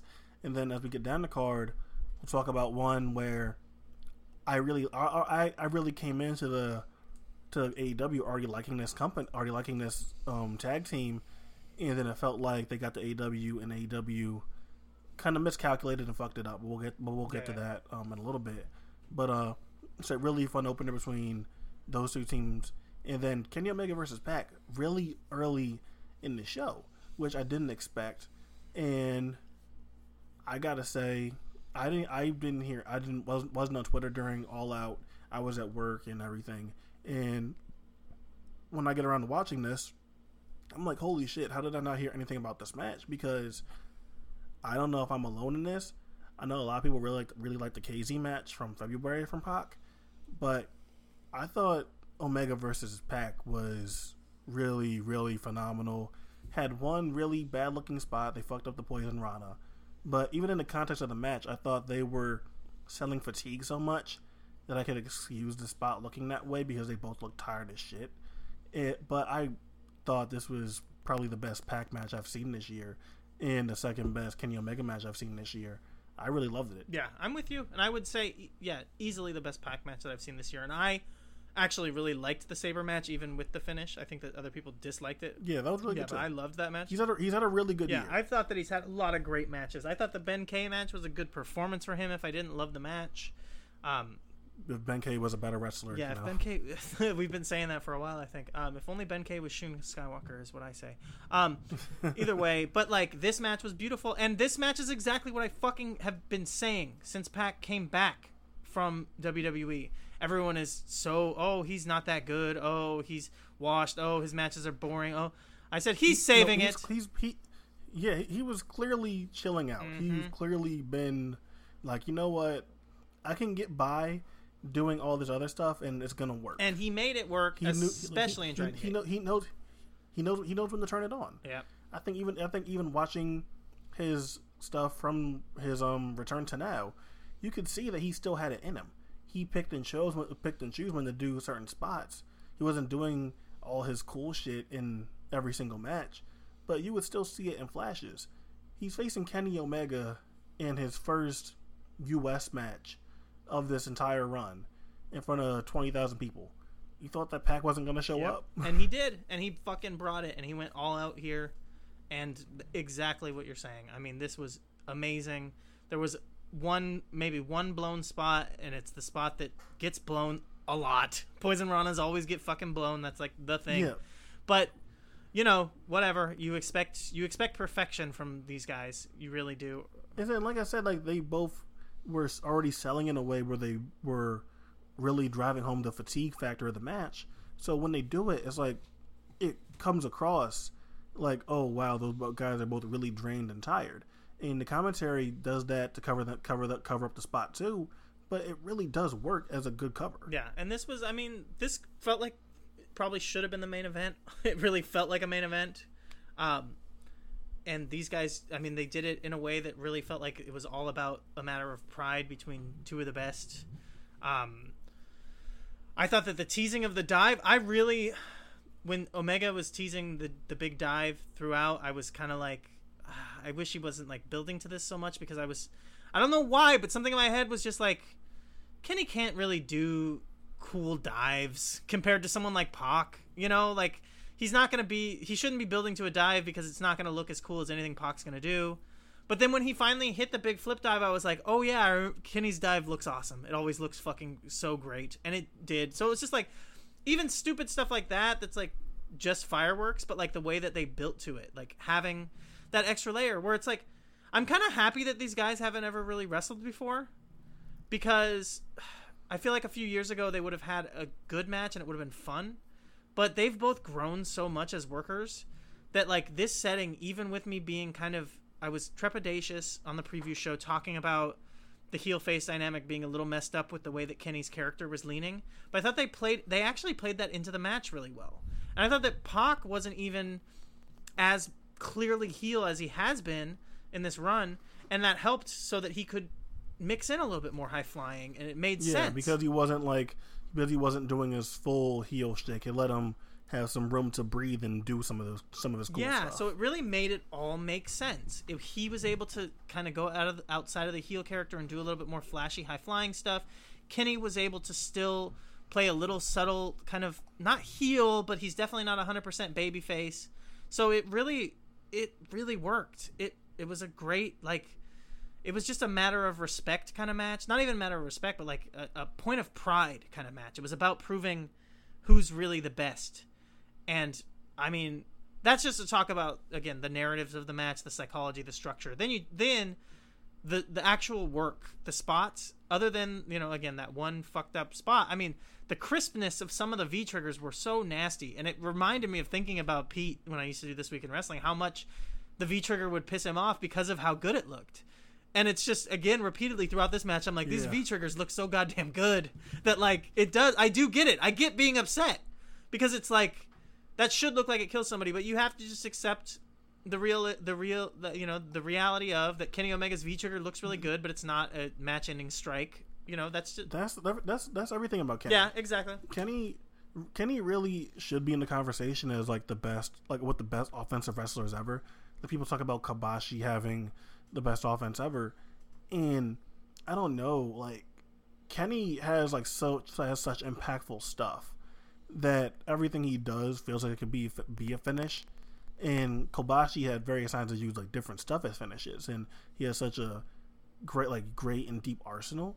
But Kenny Omega, it's like everything he does feels that way. Yeah, exactly. He really, I mean, for a guy who doesn't understand how to do the basics, he can really make the big time stuff look great. It's weird how he just like, you know, he does a knee and it just looks so much better than everyone else's. Yeah. Like, I wonder why. I mean, you know, obviously. But yeah, I mean, two of the best really going right now, two guys who are really in that sweet spot where it comes to physical prime plus psychology, you know? So it did not disappoint. And realistically, I mean, I don't think there's any argument for best match on the show. Feels like the two. Some people would have said Bucks and Lucha Bros ladder match, but we'll get to that. I don't even have strong thoughts on that. Like we'll get to that when we get there. But one match that was definitely not the best match on the show: Cracker Barrel Clash 3-way match. Oh, you didn't like this? I didn't dislike it, but there's no question to me in my mind that it's the best match on the show. Yeah, oh, okay, yeah, okay. I still liked it. I actually liked this a lot, and I thought that they. I was about to say. No. I thought that they did a great job. Ruled. I don't understand going with Jimmy Havoc as the winner, but I did enjoy the match. Yeah, that was really weird. I thought that was very telling of how much they like Jimmy Havoc. Or just the fact that they know that a lot of people aren't into him, and so they got to put some heat into him. If they're going to sign him, you know, you might as well do something with him. Yeah, like, this is really fun, outlandish, a lot of crazy, wild spots. Some stuff that you could be taking as comedy, but it's a match where there's a barrel outside and there's a tray of biscuits and all that. Like, it was not meant to be taken seriously. It just meant to be an insane, wild match, and I thought this was exactly that. The step-up powerbomb through the table to the outside that Joey gave the Darby looked really fucking crazy, and like legitimately dangerous, and I just loved how frantic and high-paced the action was. Not a lot to say, it was just a really fun, dumb match. Yeah, definitely. Definitely a really fun plunder match. And again, comparing it to like the Last Man Standing match on NXT UK, this did not feel like token run-of-the-mill WWE plunder match, right? This felt like authentically just guys going at it. Everything made sense. There wasn't a lot of goofiness. The barrels were like added gimmicks that aren't necessarily always in the context of a wrestling match, but it worked. Havoc doing the finger kind of paper cut spots I can do without in general, but whatever, it's his thing. This is the question. This was the only debate that I had during the match with Alicia. Were those biscuits or cornbread? I'm pretty sure those were biscuits. Okay, that's what I thought, but she was thinking maybe it was cornbread. Have you ever been to a Cracker Barrel? Because I've never been to a Cracker Barrel. No, I have not. So anyone who's ever been to a Cracker Barrel, you can let us know if for sure. I'm pretty sure they were like, they looked round. Like biscuits to me for sure. They were round. Yeah. I'm pretty sure those were biscuits. Pretty sure that was biscuits. The way they rose up, like those were for sure biscuits. That's what I thought. But there was a little bit of a debate. There was a question. Maybe it was cornbread. A little contention. Maybe it was cornbread. I'm not sure. I don't think so. I think it was biscuits. Canadian Destroyer over the top rope through the table. That was insane. Coffin drop, obviously, with the barrel. That's the spot that everyone's talking about.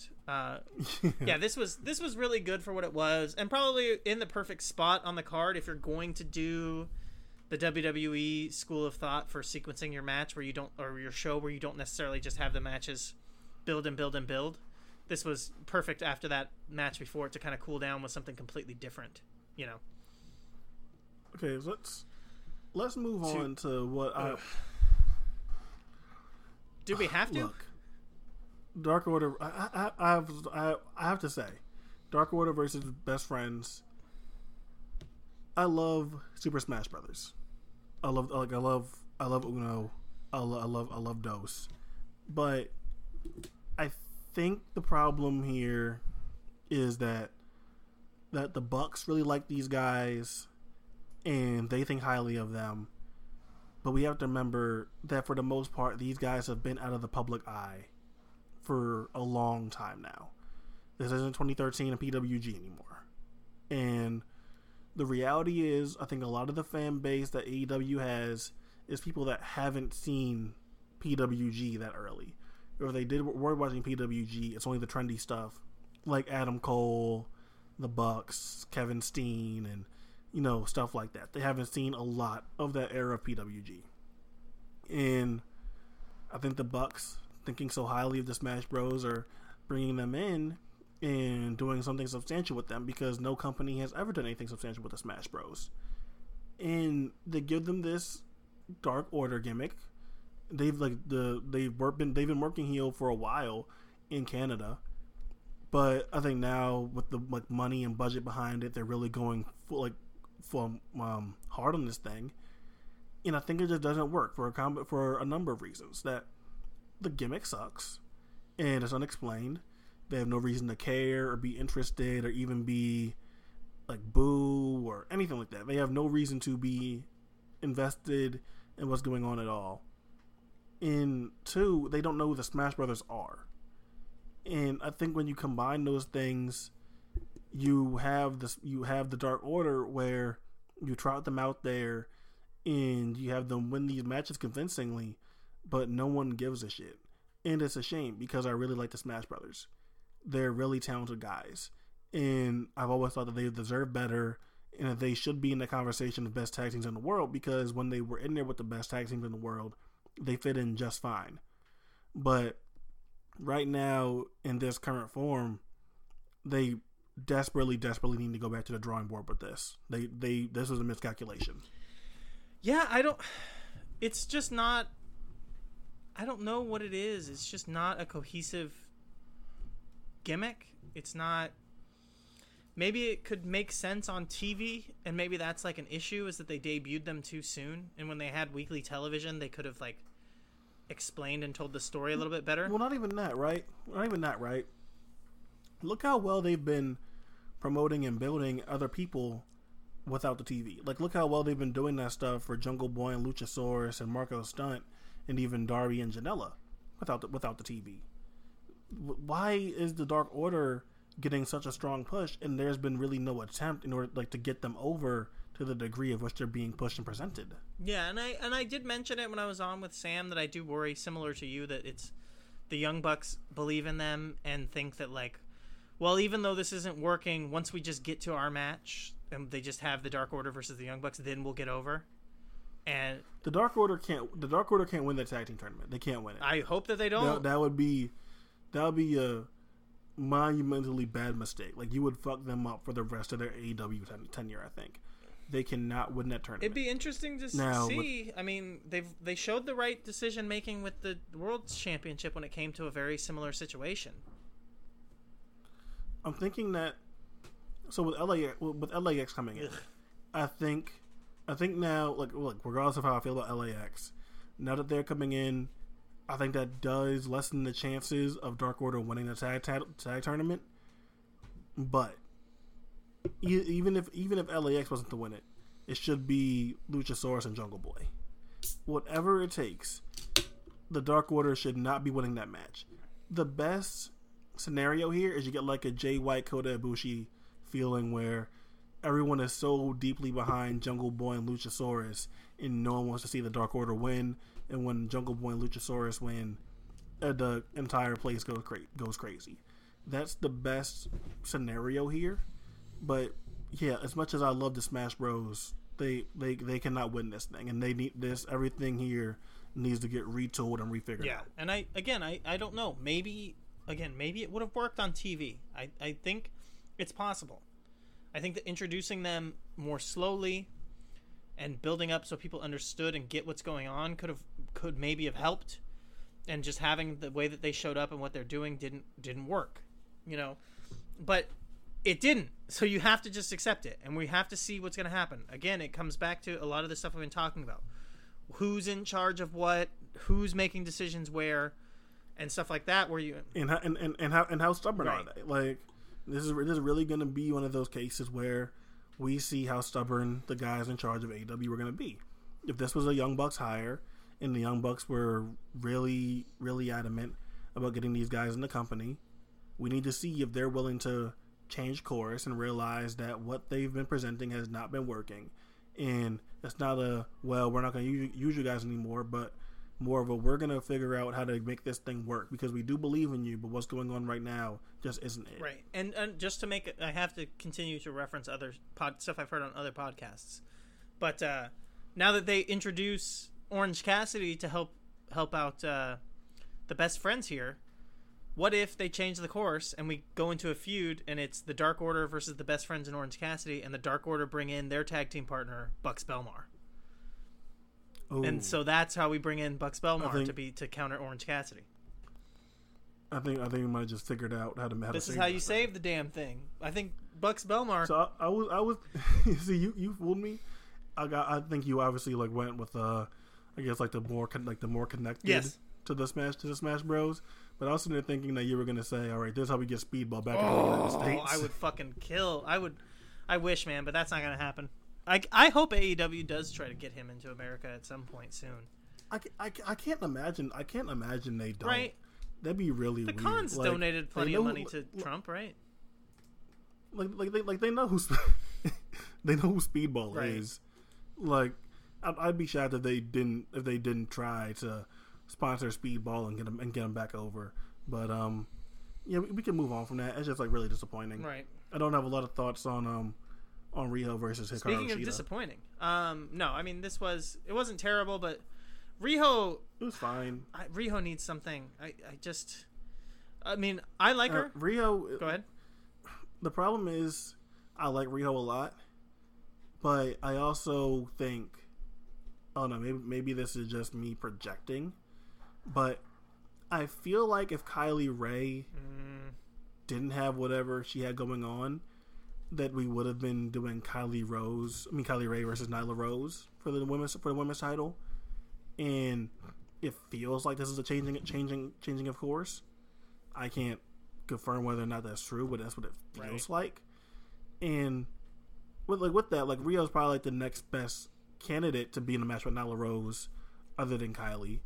But yeah, I think Rio just is going to take more time for the audience to get into her and get used to her, because I do think there's potential there. She's really young, she's really fun, but I think the audience is going to need some more time. And really, losing Kylie is a big blow for the women's division, and how the women's division is going to try to establish itself. Right. But I mean, so yeah, both these girls, I hate to say this, especially because it's a women's match pointed out, but it's really the only match that had this issue, other than, I will say, the Dark Order, not both members of the Dark Order, but especially Stu Grayson. His shit looks bad. His gear looks terrible.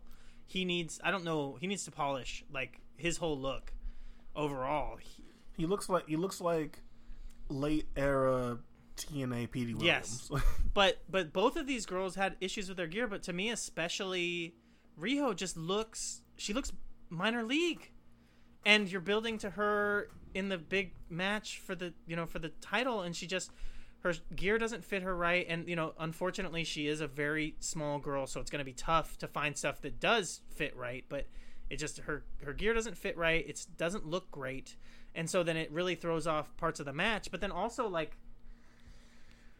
her selling, her personality doesn't come through super bright in this match. I thought that everything from Shida looked pretty good, looked solid, and she played her role really well. But I just think that part of it too is that I think the crowd is not familiar with Riho, so her spots aren't going to get the same pops that you would expect, because people don't know what they're expecting. They don't know what stuff means.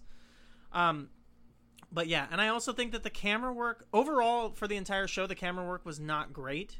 But I think especially on this show, the camera work was not very good, and you didn't get a lot of the shots that you needed to in this match to help kind of get over Riho. I think you should show some of that pain's expression on her face, because you can see it from far away that she's clearly facial selling big, but I don't think we ever once got a signature close-up facial shot to really put over the excruciating pain and the agony and the fight from underneath that she was doing. I mean, she really...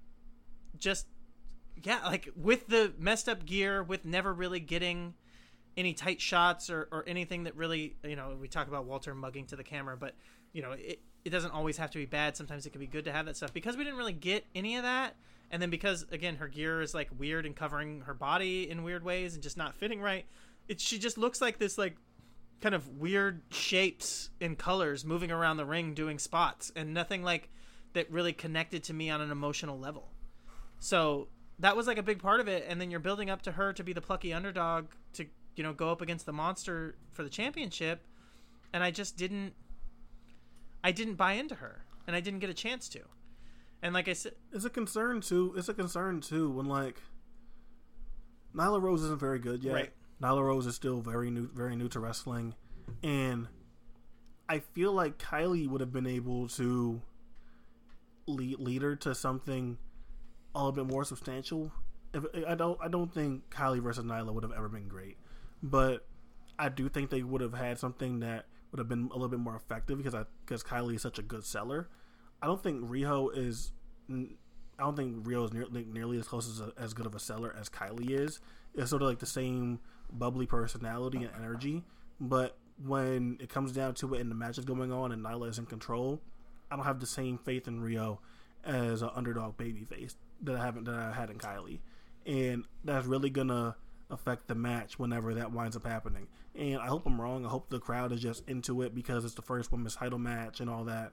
But it's definitely an eyebrow raiser. Well, and part of that too, and you mentioned it there, and it's something to not overlook, is that Kylie has a lot better fundamentals, ground game, technical wrestling stuff. So yeah, so she could carry someone like Nyla Rose in a match in that way. So that you can do kind of a little bit more basic stuff that Nyla won't be able to mess up really, and you can make it look good. Whereas Riho, a lot of her stuff is really intricate. We're even working with Shida, who they don't have a lot of experience with each other in singles matches, at least. Even Shida had some stuff with Riho that Riho was doing here that looked a little awkward, because she wasn't basing for her properly, because she just wasn't familiar with what was going on. And so Nyla, while being bigger and probably should theoretically be a better base, she may be, because she's green and a little bit shaky, not be able to pull off a lot of those intricate spots with Riho. So again, like a Kylie Ray Nyla match feels a little bit like you can kind of idiot proof it a little bit more, because Kylie can carry a extended mat work segment and make it look good, whereas you're not going to get that with Riho. On top of that too, talking about the gear, Kylie's gear looked pretty indie and kind of cheap too, but not in the same way, you know? So I think that she looked better on a bigger stage. So I really miss Kylie already. And, you know, obviously me and you are both important investigative journalists, so we're going to not talk about what may be happening with Kylie Ray, because that's private, and private personal matters should not be spoken in a public forum. The next match, Sean Spears. Fuck this match. You didn't like it? Hell no. You didn't like it? Really? No. Oh, come on. Wow. No.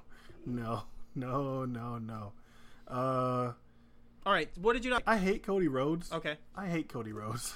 Like I really, really hate Cody Rhodes. And I don't think it set in for me how much I hate him until I saw his entrance.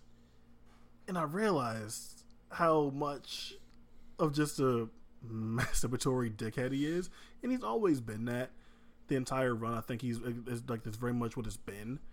But I don't know, something about that just like really rubbed me the wrong way. Like, he's been doing it, but something about that particular time really bugged me. I don't buy into Sean Spears, man. I don't buy into it. I didn't buy into the Tully partnership. Look, it was cool to see Arn Anderson come in and do a spine buster. Fine, but I just didn't buy any of this. And I liked the promos. I liked all of that. But when it came down to actually seeing that in the ring and buying into what these guys were going to offer in terms of telling a story and a narrative, I just couldn't get into it. Okay. Well, I think you're completely wrong. I think this is the best match of the year. Top 5 WWE match of all time. No, I mean, the thing about this match is that it was all hoopla. And I'm hearing people who are really into it and really enjoying it, and I get it from people, and it's weird to hear people framing it like, oh, this is like old school Southern wrestling, and that's why I like it, and it's like, I'm hearing it from both sides. I'm hearing it from people who are nostalgic for that, and I'm hearing it from people who are not nostalgic for it because they never knew it, but they're like, I'm so burnt out on all these spot fests, and now I'm learning to really love this old school style of Southern wrestling. And so I get where you're coming from. That said, I can appreciate that. I like what they were doing here. Here's the thing, you know me. Like, I'm the same person that'll sit there and like, I'll be tired of current wrestling and I'll go throw on whatever old shit from like the 70s and 80s. Like, I'm that kind of person. So with all that being said, like, I understand it. I just don't think Sean Spears is good at it. No. I think Cody Rhodes has done it in good ways. Like the Magnus match, it worked. The Dustin match, it worked. I don't think this worked. I think it was more a Sean Spears issue. So while I understand people saying this, I'm not acting like Cody Rhodes, like, has done this and he's just, like, fucked it up every single time. It's Sean Spears, and Sean Spears isn't good. Right, and that's really where I was going there, is that they... Even, you know, the Magnus match and the Dustin match, they played some of that stuff and they did some of the smoke and mirrors, but this match was all hoopla. I mean, the wrestling took a back seat to booking.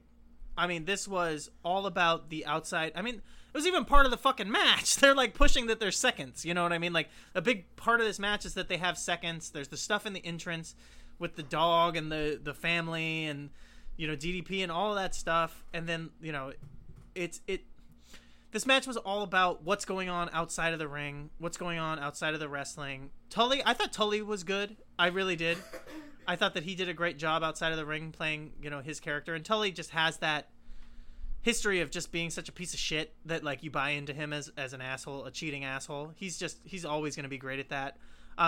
So I enjoyed him. Arn Anderson coming out for the spinebuster was interesting because didn't he just come out and say that he's got some fucking... Did he have, like, Parkinson's or some neurological disorder? Am I I think you're confusing him with Vampiro. No. I swear to God, I just saw something come out where Arn Anderson has something. Maybe I'm wrong.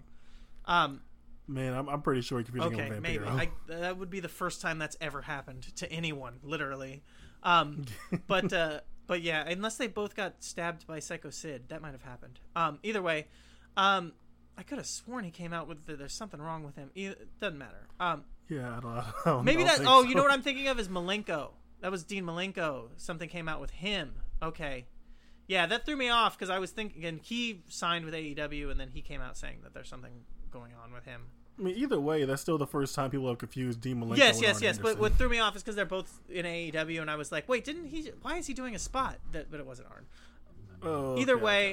Okay. Yeah, like him coming out, that's cool. Like, but that's like, wasn't that the same shit that happened with Ric Flair? Well, who was it? Ric Flair versus Undertaker, where Arn came out and hits the spine buster. You know, it's like, yeah, Undertaker went around beating the shit out of everybody, and Ric Flair's family. Yes, exactly. What I mean, the Nightmare family was getting beat up, right? If Shawn Spears had attacked Pharaoh, then maybe this match could have become match of the year contender. Oh man, maybe. Maybe like... I wouldn't need Shawn Spears to attack that dog. He's got this white contact. Why did he have the fucking white contacts? Shawn Spears fucking sucks. What is he doing? I don't even think he sucks. I think that he's actually a good wrestler. Like for the spot, like he mechanically, he can do everything. Yes, like. Yes, in the sense that he is trained and can do the things that he is trained to do at a basic functioning level. Yes, he is a good wrestler. Yeah, I mean, I don't know. They should have signed Damian Sandow. Damian Sandow would have probably been better in this spot, honestly. Effectively the same thing, yeah. At least you could have did that. They had the whole... What the fuck was there? The Sandow and Rhodes Day? Oh, Gentleman Scholar? Rhodes Scholars, yeah. You could have done that. I didn't even think about that they were a tag team. But yeah, Damian Sandow would have been the same or better in this same spot. I'm with you. I liked it for what it was. I appreciated it. But like the people who are going nutty for it, I think... Again, it just plays into what I'm talking about with Cody, though, because it worked with the same people that I expect it to work with. And what it does is it's just setting up Cody to be the shadow ace. He's the shadow babyface ace of the company. He's politically maneuvered himself in a spot where now you have a heel champion, and Cody is the guy who feels like he should be the person to dethrone him. And now he's strong. He wins this match again. Kenny loses to Pac. Cody beats fucking, the 10 guy, and Cody continues to win every one of his fucking matches, basically. So, again, I just think that this smart political maneuvering from Cody, he's delivering for the segment of the fan base that's going to, go crazy for him. But once you look past all the smoke and mirrors, this match didn't have really any substance. And, I think people who are going crazy for it and really enjoying it, it's like, they're just overlooking all of that because they're just so enamored with the idea of like something different. All right. Next, Lucha Brothers versus the Young Bucks and Escalera de la Muerte ladder match, ladder war, whatever you want to call it. And I don't think it can be a ladder war if it doesn't have a Briscoe brother in it. That's probably legally true that the Briscoes have to be in any ladder war, but no, I tried to be optimistic going into this because it's the Young Bucks and it's a ladder match, and I was like, okay, like the Young Bucks are a couple of the best gimmick match workers ever. Maybe it'll be good. Maybe I'll have some use for it, but I didn't really. Phoenix did a lot of cool shit, and that's Phoenix. Like, Phoenix is always going to thrive in a setting like this. I feel like the Bucks were actually sort of subdued compared to how they usually are in ladder matches. And, I don't have a lot to say about this one. The big thing here is LAX, Santana and Ortiz coming out, and them officially being in AEW, which I'm very happy for. I'm glad they didn't go to NXT.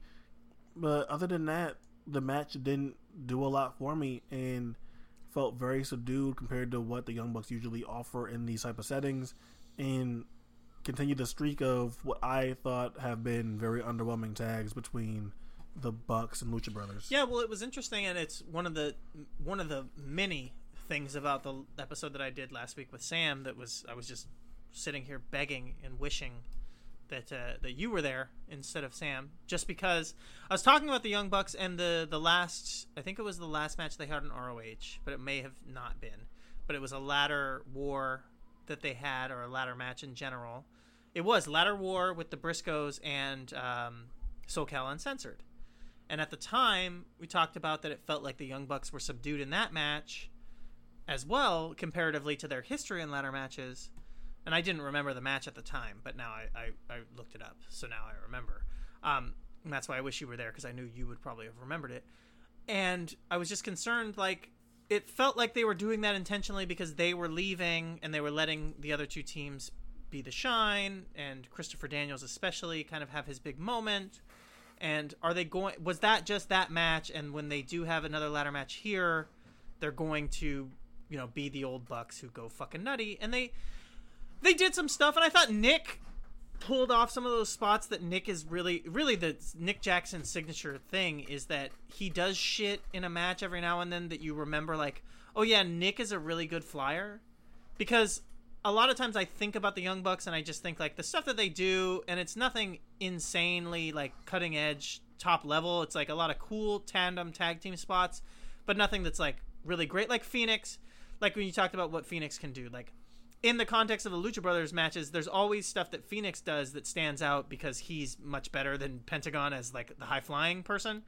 But Nick does that every now and then, and he did a couple of those here. But one thing he did here was that fucking crazy-looking bump from the outside through the table that looked like he almost killed himself. Yeah. I was like, I think Nick may be dead. Like, the way that he caught that. I think that happened in the last ladder war too, where one of them just took a crazy bump. That was like, oh yeah, shit! Like, that's probably not a good thing to take when you're about to go start this new company. And that, like, it went wrong. Like, he caught the top rope with his legs. He went through only one of the two tables.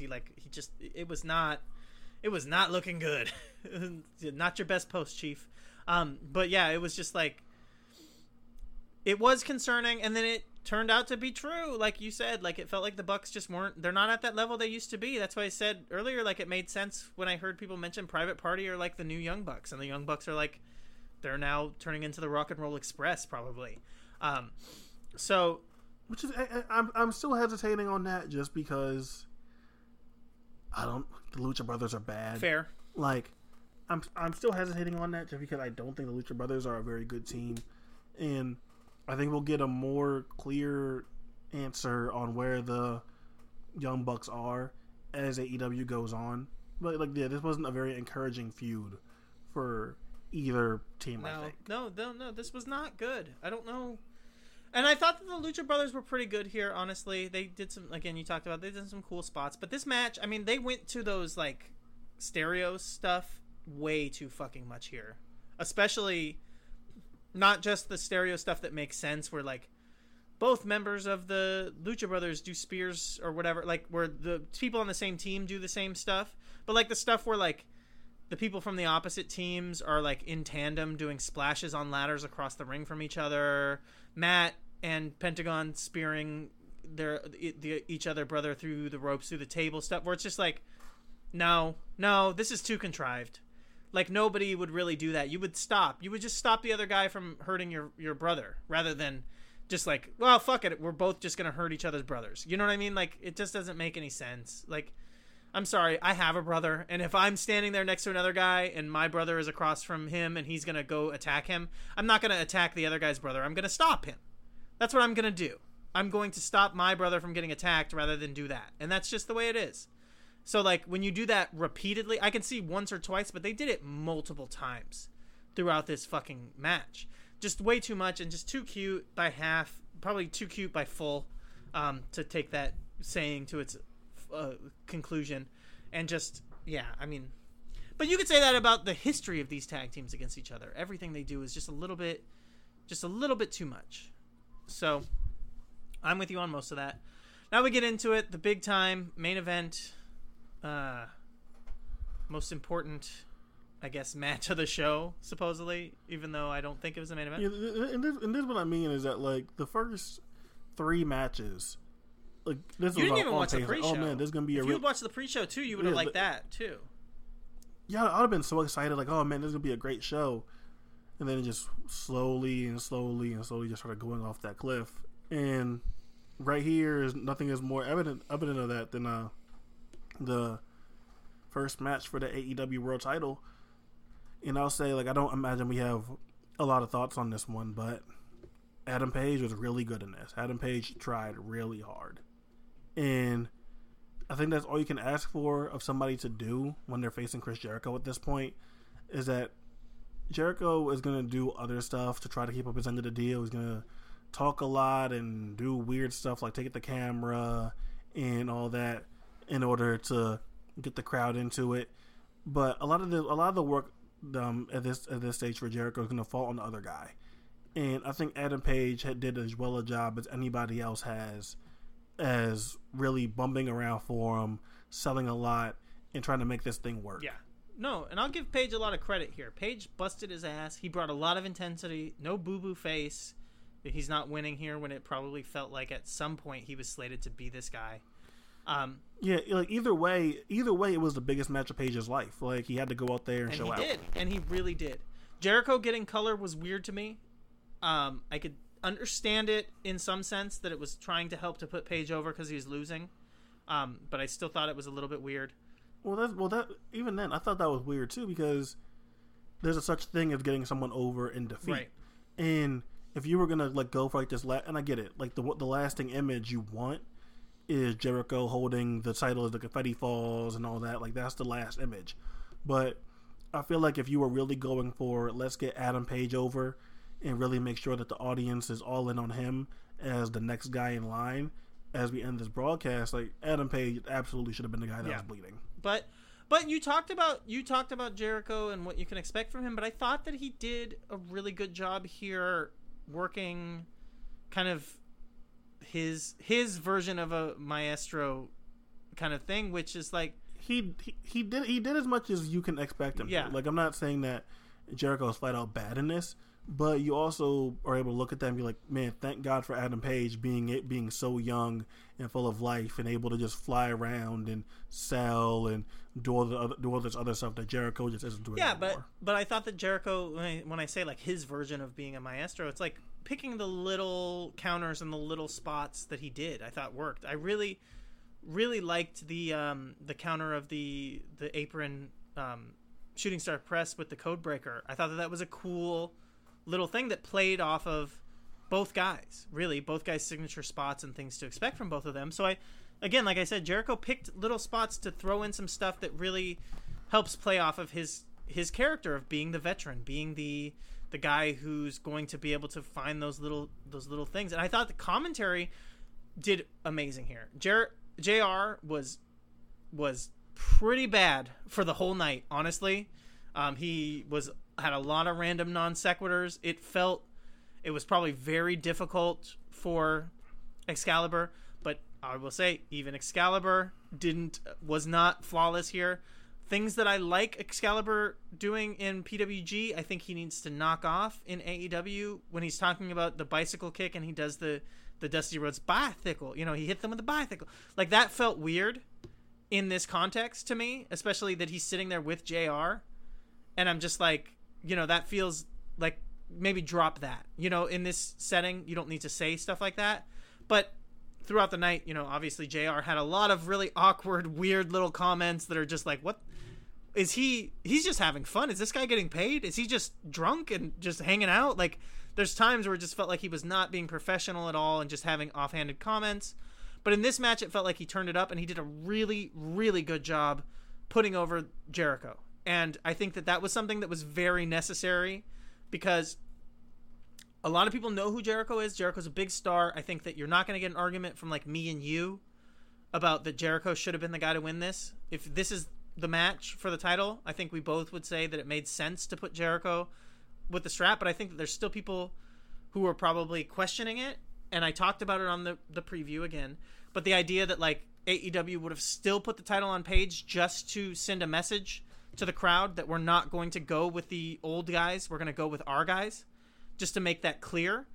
I could have understood that, but I thought that JR did a really good job of putting over Jericho so that you could maybe win over some of those fans and maybe at the end of it, the people who were a little bit questioning, why would you go with Jericho? He's an old, washed-up piece of shit. JR helped to, like, add some credibility and make you understand why he's a big deal and why he's the guy who should have the title. So I appreciated that. So I can, you know, maybe JR should do like they did in WWE for a while, where the only time that they come out for commentary is for certain matches, like the big matches where it makes sense for him to be there, because otherwise I think he did detract a little bit from the from the show as a whole. On commentary, there was repeatedly time, like I watched the show with Alicia, and there was repeated times where she was remarking at something stupid that JR was saying, and it's like, she is about as casual of a wrestling fan as you can be, and like, you don't want that person getting turned off by your commentary, you know, and that's what's happening with JR here. So unfortunately, I think that's an issue. That said, I think teasing the walls of Jericho multiple times did really well. Teasing the what is he calling the last rites or whatever now, the dead eye, teasing the dead eye repeatedly, I thought did really well. Putting over the roaring elbow that busted open Jericho as he repeatedly goes for it, I thought was really good. So there was a lot to enjoy here, but you know, Jericho is old, so like you said, you can only expect so much from him. And you were in not the best situation, and I thought that both guys brought it. I said on the preview that I thought that this match was probably the match on the show that had the highest ceiling and the lowest basement. It was like probably the wildest possibility for what could end up happening. Like, this match could have been complete garbage, or it could have actually ended up being a match of the year contender. And I think what we ended up with something in the middle, really inoffensive. Yeah. Really. Not what you want for your first title match, though. Not really how you want to set the record books for who your first champion is in really any way, I don't think. But you're not going to say, like, that match was terrible, I don't think. All right, so I think that's about... oh, no, it is not. We have the most important show of the weekend to talk about. GCW, Black Label Pro, 2 cups stuffed... big time important show that happened this weekend. Worst. Okay. Who comes up? With I don't know, man. What's his name? Mikey. Yeah, Mikey. What's his name? Mikey from Black Label Pro. Mikey. I'm gonna tell you, buddy. Midwestern white guy, doing a show based off of lean, is real cringy and. Probably wasn't the best idea. Yeah, Black Label Pro has a lot of cringy names, but Midwestern white dude talking about lean, which is like literally kill people, and doing that as a show name, not the best decision, and probably shouldn't do that shit again. Like that's all I got to say there. All right, I'll give it to you.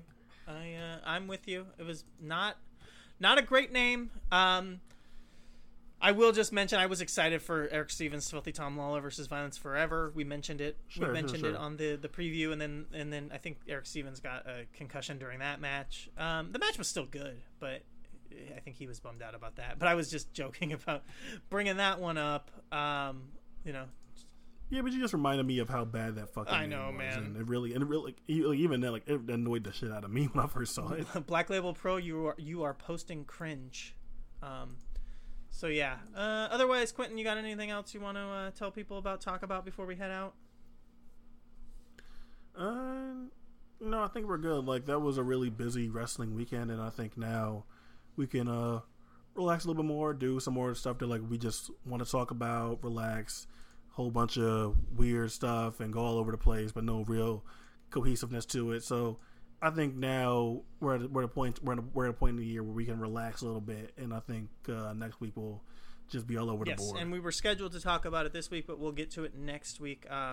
Takeshi 6ix9ine versus David or Steve Aoki, the rap battle, DJ versus rap battle. No, Kinosuke Takashita versus Shinya Aoki. Seems like very interesting. I'll be watching that as soon as we hang up. I encourage everyone else to do that as well. There's some other stuff that I saw. The only thing, so J-Lit. I told you the only thing from J-Lit that I thought that you should watch, and the only thing that I really enjoyed was AJ Gray versus Nick Gage. I enjoyed that. Yeah. I'll make sure to watch that, and then another Kento Miyahara versus Naya Nomura match for the Triple Crown title just happened, and a lot of rave reviews coming in for that already. So we'll have a busy show next week. We'll have some stuff to talk about, but either way. No, you're not gonna get what you need, but baby, I have what you want. Come get your honey.